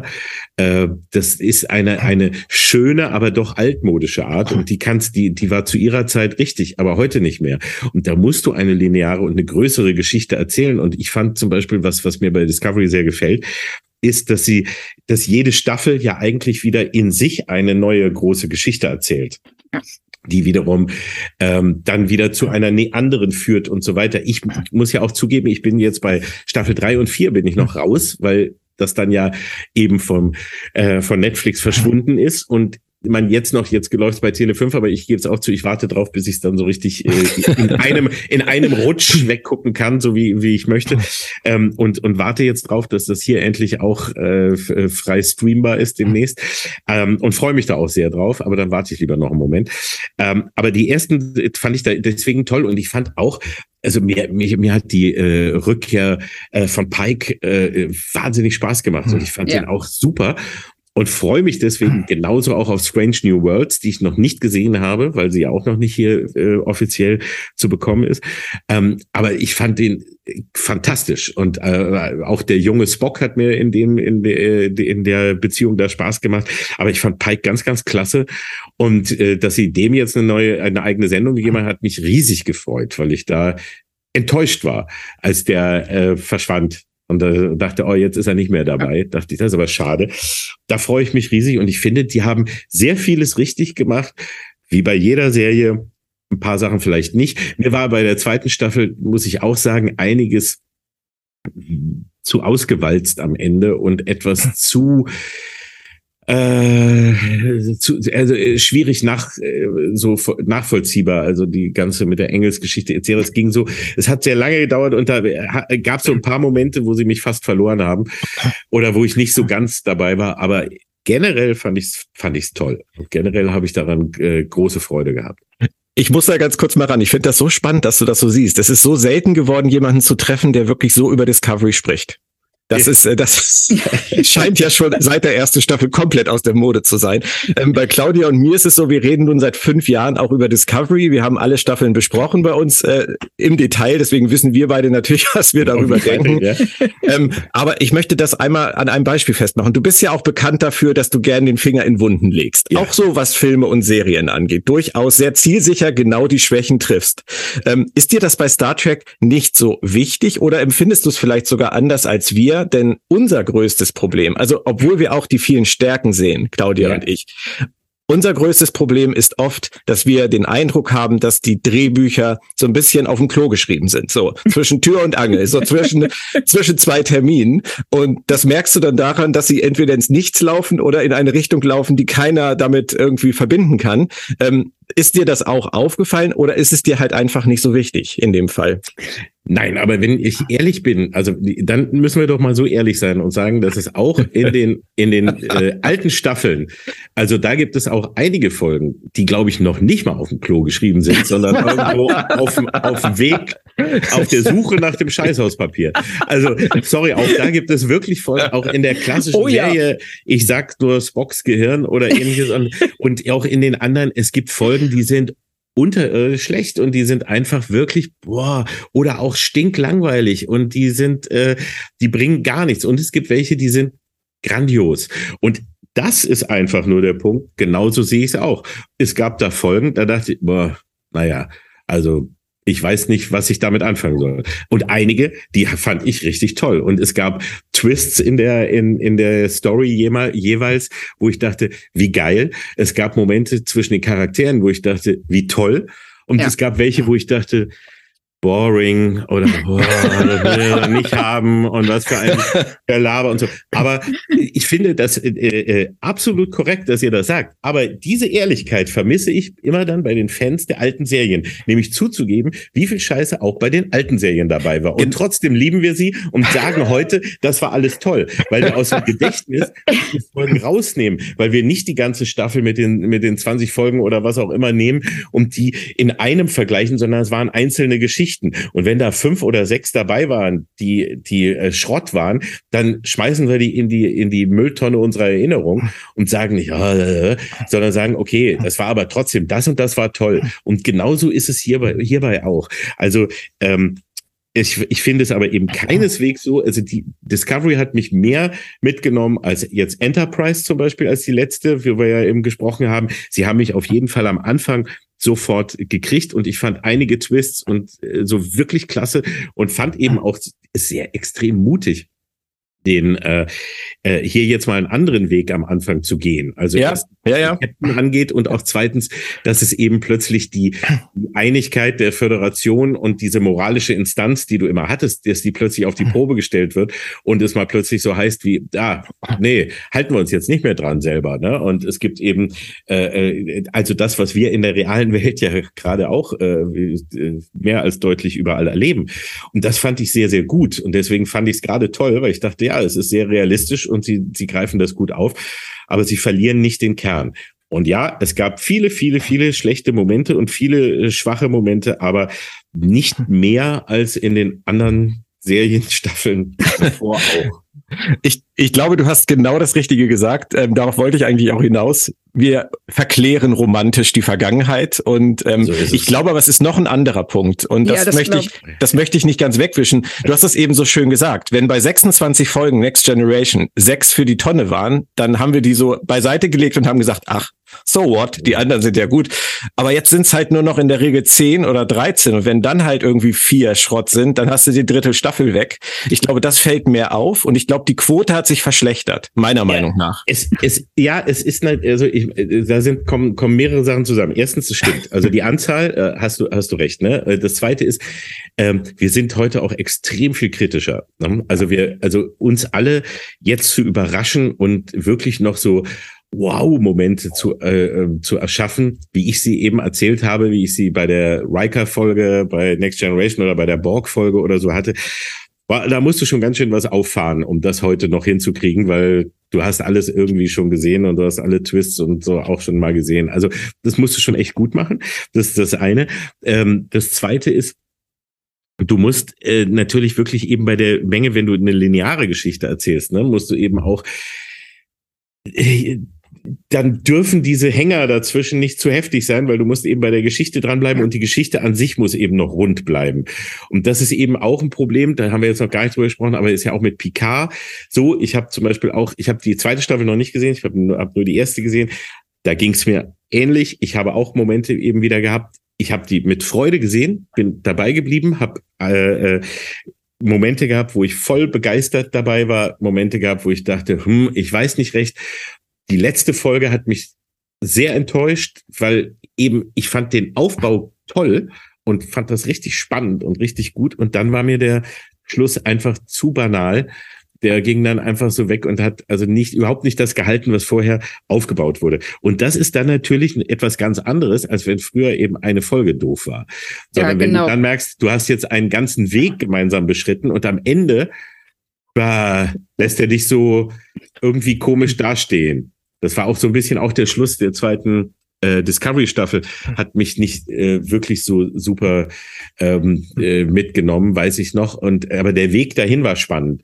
Aber wenn du dann da enttäuscht wirst, also die Herausforderung ist heute eine viel größere und du kannst auch einfach sehr viel mehr Fehler machen und machst sie deswegen auch, glaube ich. Aber ohne Foreshadowing zu betreiben, ich würde dich irgendwann gerne nochmal fragen, was du darüber denkst, nachdem du Picard Staffel 2, Discovery Staffel 3 und Discovery Staffel 4 gesehen hast, weil du hast so interessante Punkte, über die ich jetzt nichts sagen kann, angesprochen. Okay, ich bin wirklich sehr gespannt. Also von Picard habe ich schon einiges gelesen und versuche da aber irgendwie so frei wie möglich ranzugehen, sobald ich die Zeit finde, und auf Discovery freue ich mich sehr, aber ich werde das machen und sehr gerne komme ich dann nochmal auch da und da können wir gerne ein Update dann machen. Das fände ich schon. Das wäre super spannend, weil es tut sich sehr viel und es verändert sich sehr viel und ich glaube, da wäre, ich sag mal, Redebedarf. Ja. Vielleicht.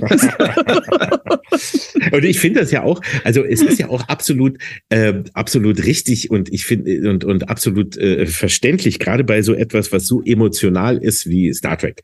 Und für mich ist Star Trek, also ich bin viel mehr Star Trek als Star Wars, ne, muss ich immer zum Beispiel sagen, weil Star Wars hat mich nie wirklich emotional erwischt, bis auf das Imperium schlägt zurück.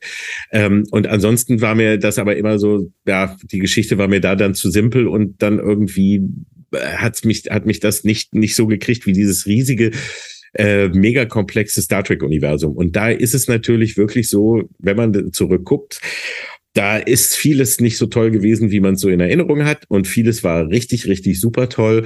Und alles, was man so zum ersten Mal sieht und was so zum ersten Mal einen richtig überrascht und vor allem, was einen als Kind oder Jugendlicher, ne, was man da zum ersten Mal hat, das hat man natürlich anders im Herzen und in seiner Erinnerung, als wenn man sich jetzt heute im gesetzteren Alter daran hängt und schon auch noch 1.000 andere vergleichbare oder ähnliche Sachen gesehen hat und sagt, ja, okay, ne, das ist schon, muss man nur fairerweise sagen, die Serien haben es natürlich echt schwer, also so ein Erbe zu erfüllen und das alles richtig zu machen. Und ja, da haben sie viel richtig gemacht und viel falsch, so wie es halt meistens ist. Ich hoffe immer, und dass es richtig toll wird und hoffe, dass es immer besser wird. Ich werde aber auch oft genug enttäuscht, wie wir alle. Wir wissen das ja. Die Fluch und Segen des Fandoms halt. Ja. Aber wo du gerade sagst, dass Discovery ja auch ein sehr großes Erbe mitzuschleppen hat, das sind eben auch unter anderem die Figuren. Und eine Figur, die eben immer wieder auch ins Zentrum der Kritik gerückt ist, ist Michael Burnham.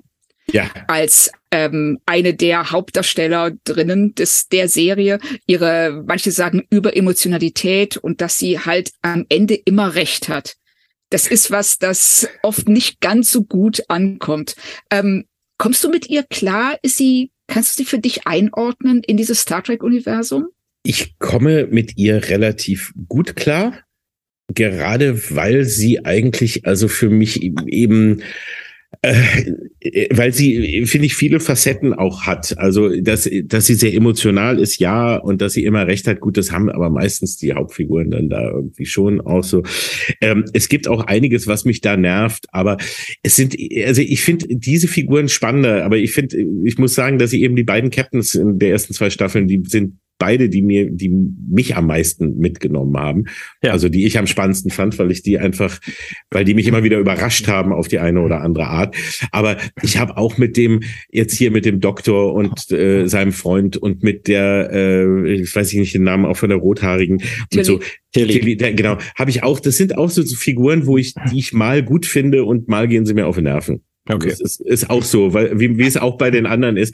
Ich finde, das habe ich bei jeder Crew. Es gibt immer Figuren, die mag ich total, die finde ich richtig toll. Also die können wenig falsch machen und dann gibt es so welche wie, mal gucken, ob die mir heute auf den Sack gehen oder nicht. Also das habe ich eben auch, weil die sind einige da, denke ich mal, oh, aber doch nicht so viel, oder was? Was bringst du jetzt wieder für ein Problem rein oder sowas, ne? Das ist ja auch das Komische, das haben sie immer da so drin. Es gibt auch so Figuren, die immer nur nerven oder die immer nur Probleme haben oder immer Probleme reinbringen. Das war auf charmante Art in der ersten Staffel Pille. Der hat immer nur genörgelt, wenn man ehrlich ist. Der war ein super Kumpel, aber der hat immer genervt und der war auch immer einfach dagegen. Und der war immer dazwischen. Also Kirk und Spock waren immer die beiden, die hatten immer ein unterschiedliches Lager. Ja, der eine war Emotion und hau drauf und der andere war Logik und Besonnenheit. Und Pille war immer nur und hat genervt. Hat immer nur gesagt, das kannst du nicht machen und das ist doch nicht und das ist doch nicht. Da hat er es nie abgewogen. Der kam einfach nur und hat so, der war der Wutbürger, der da immer so kam. Also nett, aber er war immer dagegen. Und trotzdem hat man ihn gemocht und ich mochte ihn immer sehr. Aber der war nur da, um irgendwie Leute zu heilen, obwohl ich auch nicht weiß, ob er ein guter Arzt war, weil das war halt immer nur ein Gerätrohr angehalten und dann gesagt, er ist tot, Jim, kann ja nichts mehr machen, oder hat irgendwie was gemacht und dann war er wieder heile.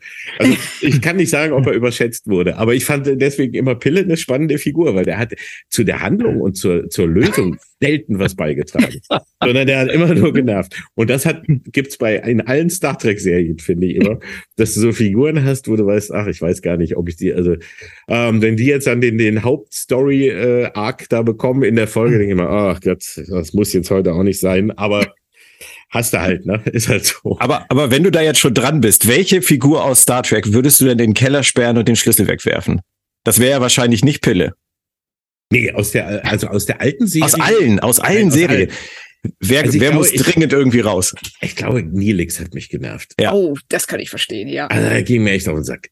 Also, sorry, aber da habe ich wenig Sympathie gehabt. Der war so ein gewollter Charakter. Also da habe ich echt immer so dieses Gefühl gehabt, den wollten sie als niedlich, lustig, so ein bisschen, also, den habe ich nie gemocht. Also fand ich, glaube ich, den war der Jar Jar Binks der von Star Trek für mich. Ich finde es ja schön, wenn jemand mal nicht Wesley Crusher sagt. Der fand ich auch nicht doll. Ich habe ja schon gesagt, dass ich Wesley und auch den Sohn von Cisco, die fand ich jetzt beide etwas nervig, aber ich würde sie vielleicht, also wenn Platz für 3 ist, dann kann man sie alle 3 da reinsperren. Ist ja, ein großer Keller. Ist ein Riesenkeller. Wenn der Keller groß genug ist, dann finde ich das okay. Wir haben da schon viele Leichen drin. Ja, das ist dann okay. Neelix und auch Cass dazu, also mit Neelix und Cass fand ich auch die beiden, also die könnte man dann alle so zusammen da rein. Aber wir können das Ganze ja auch umdrehen, um es ein bisschen positiver zu gestalten. Mit wem aus 50 Jahren Star Trek würdest du denn gerne abends ein Bier trinken gehen? Also zum Bier trinken ist natürlich ein Typ wie Kirk oder Pike da oder auch Riker. Also mit den dreien finde ich, das sind Leute zum Bier trinken. Einen schönen Earl Grey oder einen Rotwein würde ich gerne mit Picard trinken. Ich glaube, ist auch schön, aber da einen ruhigen Abend eher machen. Mit Spock, weiß nicht, der trinkt ja gar nichts, aber mit dem würde ich mich auch gerne treffen. Und ein Whisky mit Scotty mal einfach so als Spaß finde ich ist auch gut. Also die finde ich sind alles Leute, die ich irgendwie sehr mag, die mir sehr ans Herz gewachsen sind. Die finde ich alle gut. Also ich habe sehr, sehr viele Schnittmengen heute gesehen. Ich glaube, Claudia geht's ähnlich. Durchaus.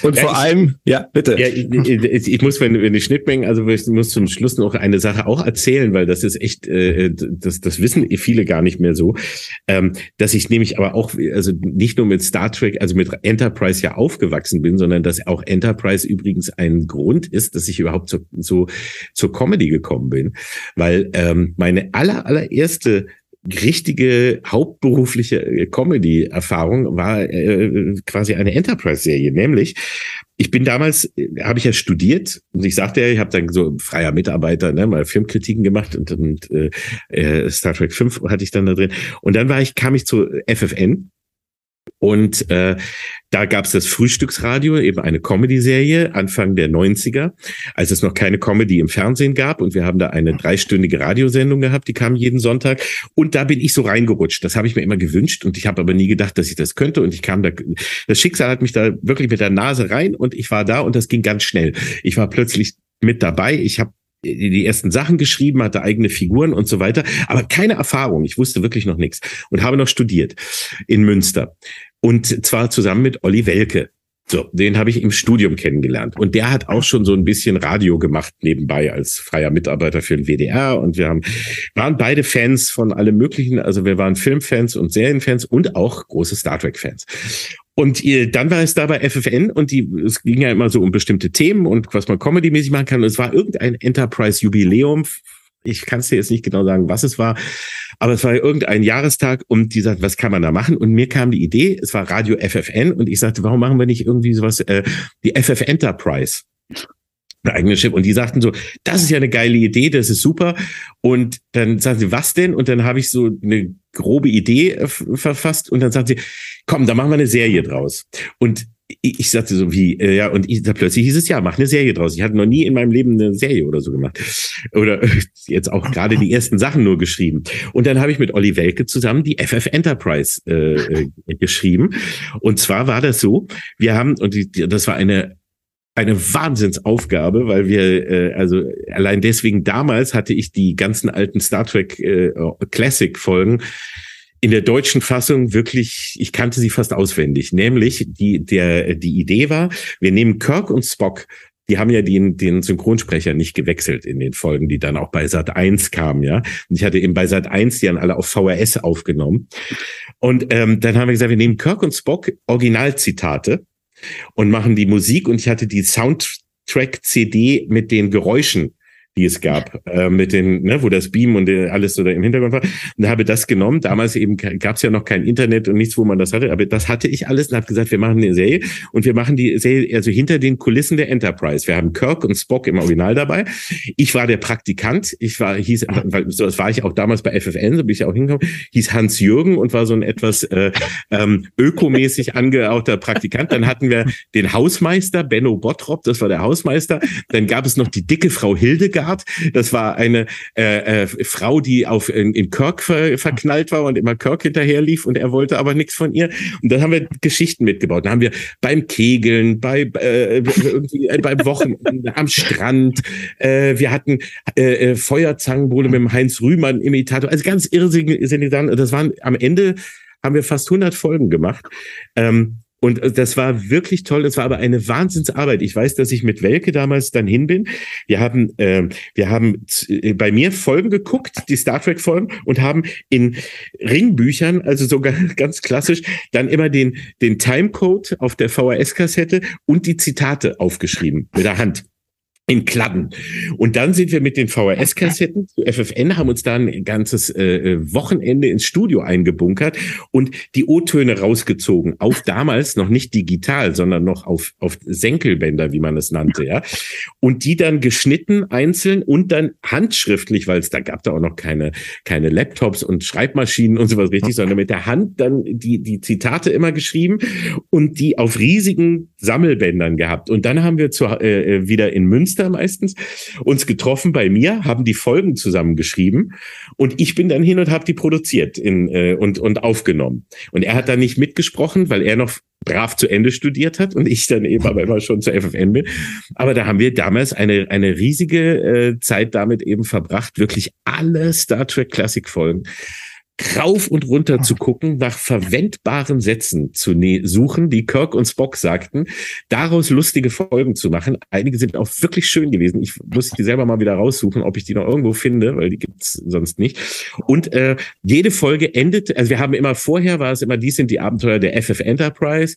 Das war dann eben darauf gemacht. Dann haben wir immer die Originalmusik gehabt, aber immer den Chor neu eingesungen. Selber. Diese ganz schräg und falsch wurde das immer drauf gesungen. Gab es immer einen Folgentitel, die Folge, und jede Folge endete immer mit Spock, und der sagt, faszinierend. Okay, das war immer der Schluss, war immer faszinierend von Spock. Und das war meine erste große Serie, und das zusammen mit Welke.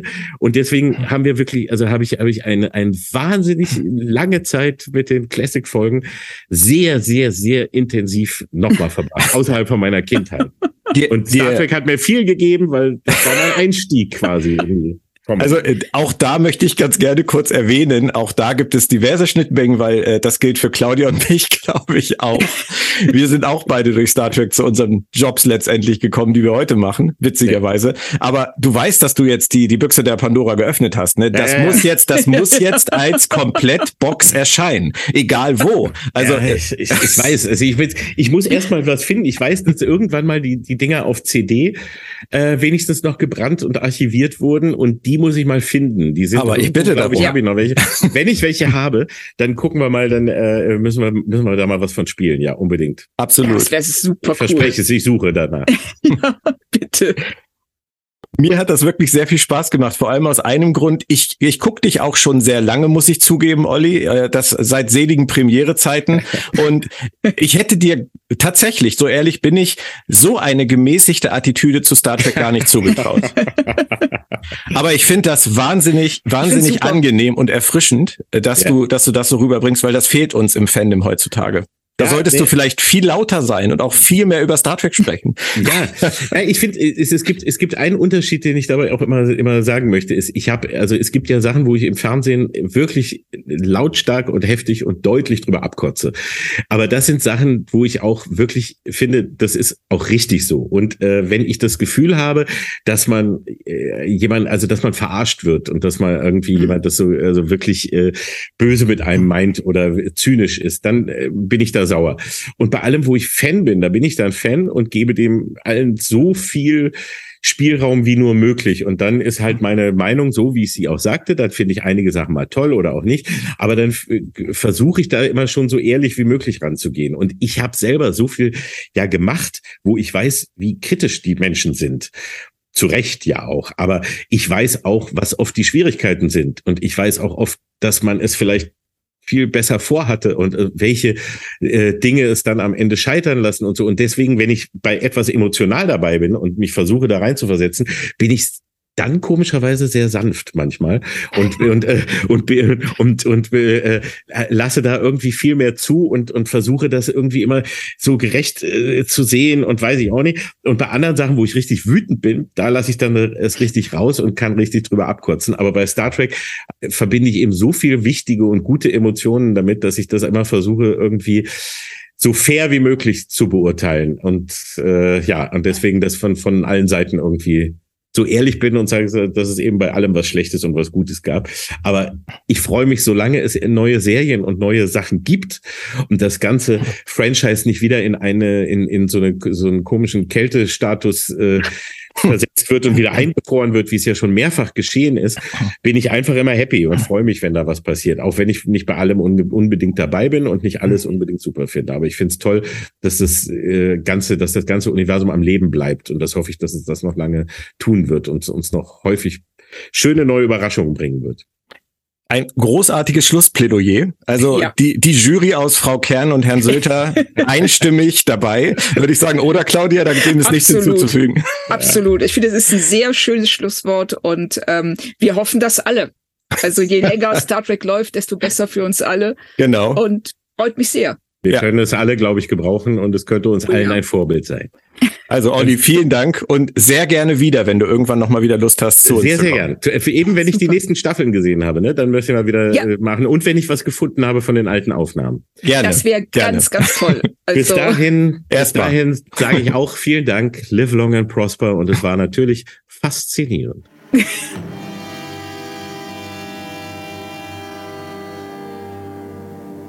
Ich muss ehrlich sagen, Claudia, ich bin seit seligen Premiere-Zeiten, ich hab's Olli auch noch gesagt, ein Fan vom Olli Kalkofe gewesen, aber dass er so ein sympathischer, fairer, offener Trekkie ist, das hätte ich wirklich nicht erwartet. Toll, oder? Ich fand's super und auch wie extrem reflektiert er über sein Fandom redet. Ja. Und ich habe mich da, ich kann, glaube ich, fast alles unterschreiben, was er da eben gesagt hat. Das ist wirklich irre. Er ist offen für Neues, er ist fair in der Betrachtung, er ist gemäßigt bei der Kritik. Also das ist ganz großes Paris Squares, Olli, würde ich sagen. Stimmt. Mir hat das auf jeden Fall sehr viel Spaß gemacht, sowohl mit dir, Claudia, als auch mit Olli Kalkofe. Danke dir. Mir auch. Ich gebe den Dank gern zurück. Wir hoffen natürlich auch, es hat euch gut unterhalten, ein wenig mit uns durch diese neuen 4 Ausgaben der Discovery-Edition zu reisen. Es war uns ein Vergnügen und wir danken natürlich auch Tele 5 für die erneut schöne Kooperation und wir danken allen Hörern für euer Interesse. Hier bei Planet Trek FM wenden wir uns jetzt wieder Lower Decks zu, Staffel 3 und sicherlich auch bald der Fortsetzung der DS9 Re-Experience. Ihr könnt uns das wirklich glauben, also wenn ihr manchmal so bei Twitter, per E-Mail oder Messenger oder sonst wo schreibt, dann klingt das manchmal so, als hätten wir es vergessen. Nein, Claudia, wir haben es natürlich nicht vergessen. Wir wollen.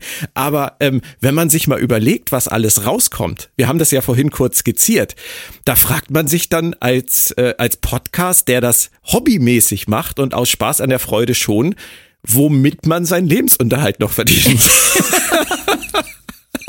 Ja, richtig. Also das, ich muss auch sagen, dass man bei Paramount, so sehr ich mich darüber freue, dass wir diese Vielfalt an Star Trek haben, die es so noch nie gegeben hat. So, auf der anderen Seite sehe ich aber auch, was das für uns bedeutet, weil wir möchten natürlich über alles sprechen. Aber nebenher möchten wir auch noch so Dinge machen wie Essen kaufen, das Essen auch zubereiten und die Zeit haben, es sogar noch zu essen. Genau. Und irgendwie müssen wir auch noch dafür sorgen, dass wir uns das Essen noch leisten können. Also von daher, die Woche hat nur 7 Tage und wir werden das alles irgendwie hinkriegen. Ich bin mir relativ sicher, die DS9 Re-Experience sehe ich auch tatsächlich weiterhin als langfristiges Projekt. Das wird irgendwann fertig sein und dann kann man das auch in 100 Jahren noch hören. Das ist jetzt sehr optimistisch gewesen. Egal, was da demnächst von uns kommt, alles natürlich mit uns, Claudia Kern und Björn Sülter. Schaut gern bei www.planettrek.de rein. Unsere Heimat für alle Track-Fragen und natürlich auch das Zuhause unseres Podcasts Planet Trek FM. Wir sagen, bleibt alle gesund. Wir hören uns dann ganz schnell hier wieder bei Planet Trek FM. Tschüss, Claudia. Tschüss, ihr da draußen. Tschö. Tschö. Und du so... Sagt er noch was? Ja, ich war so, 3, 2, 1, 0. Für eine Reise ins All kannst du ein paar Millionen hinblättern. Oder Tele 5 einschalten. Erlebe die Fortsetzung der Star Trek Saga. Die Free-TV-Premiere. Star Trek Discovery. Immer montags, 20.15 Uhr auf Tele 5. Planet Trek FM ist ein Podcast von PlanetTrek.de. Die ganze Welt von Star Trek und darüber hinaus.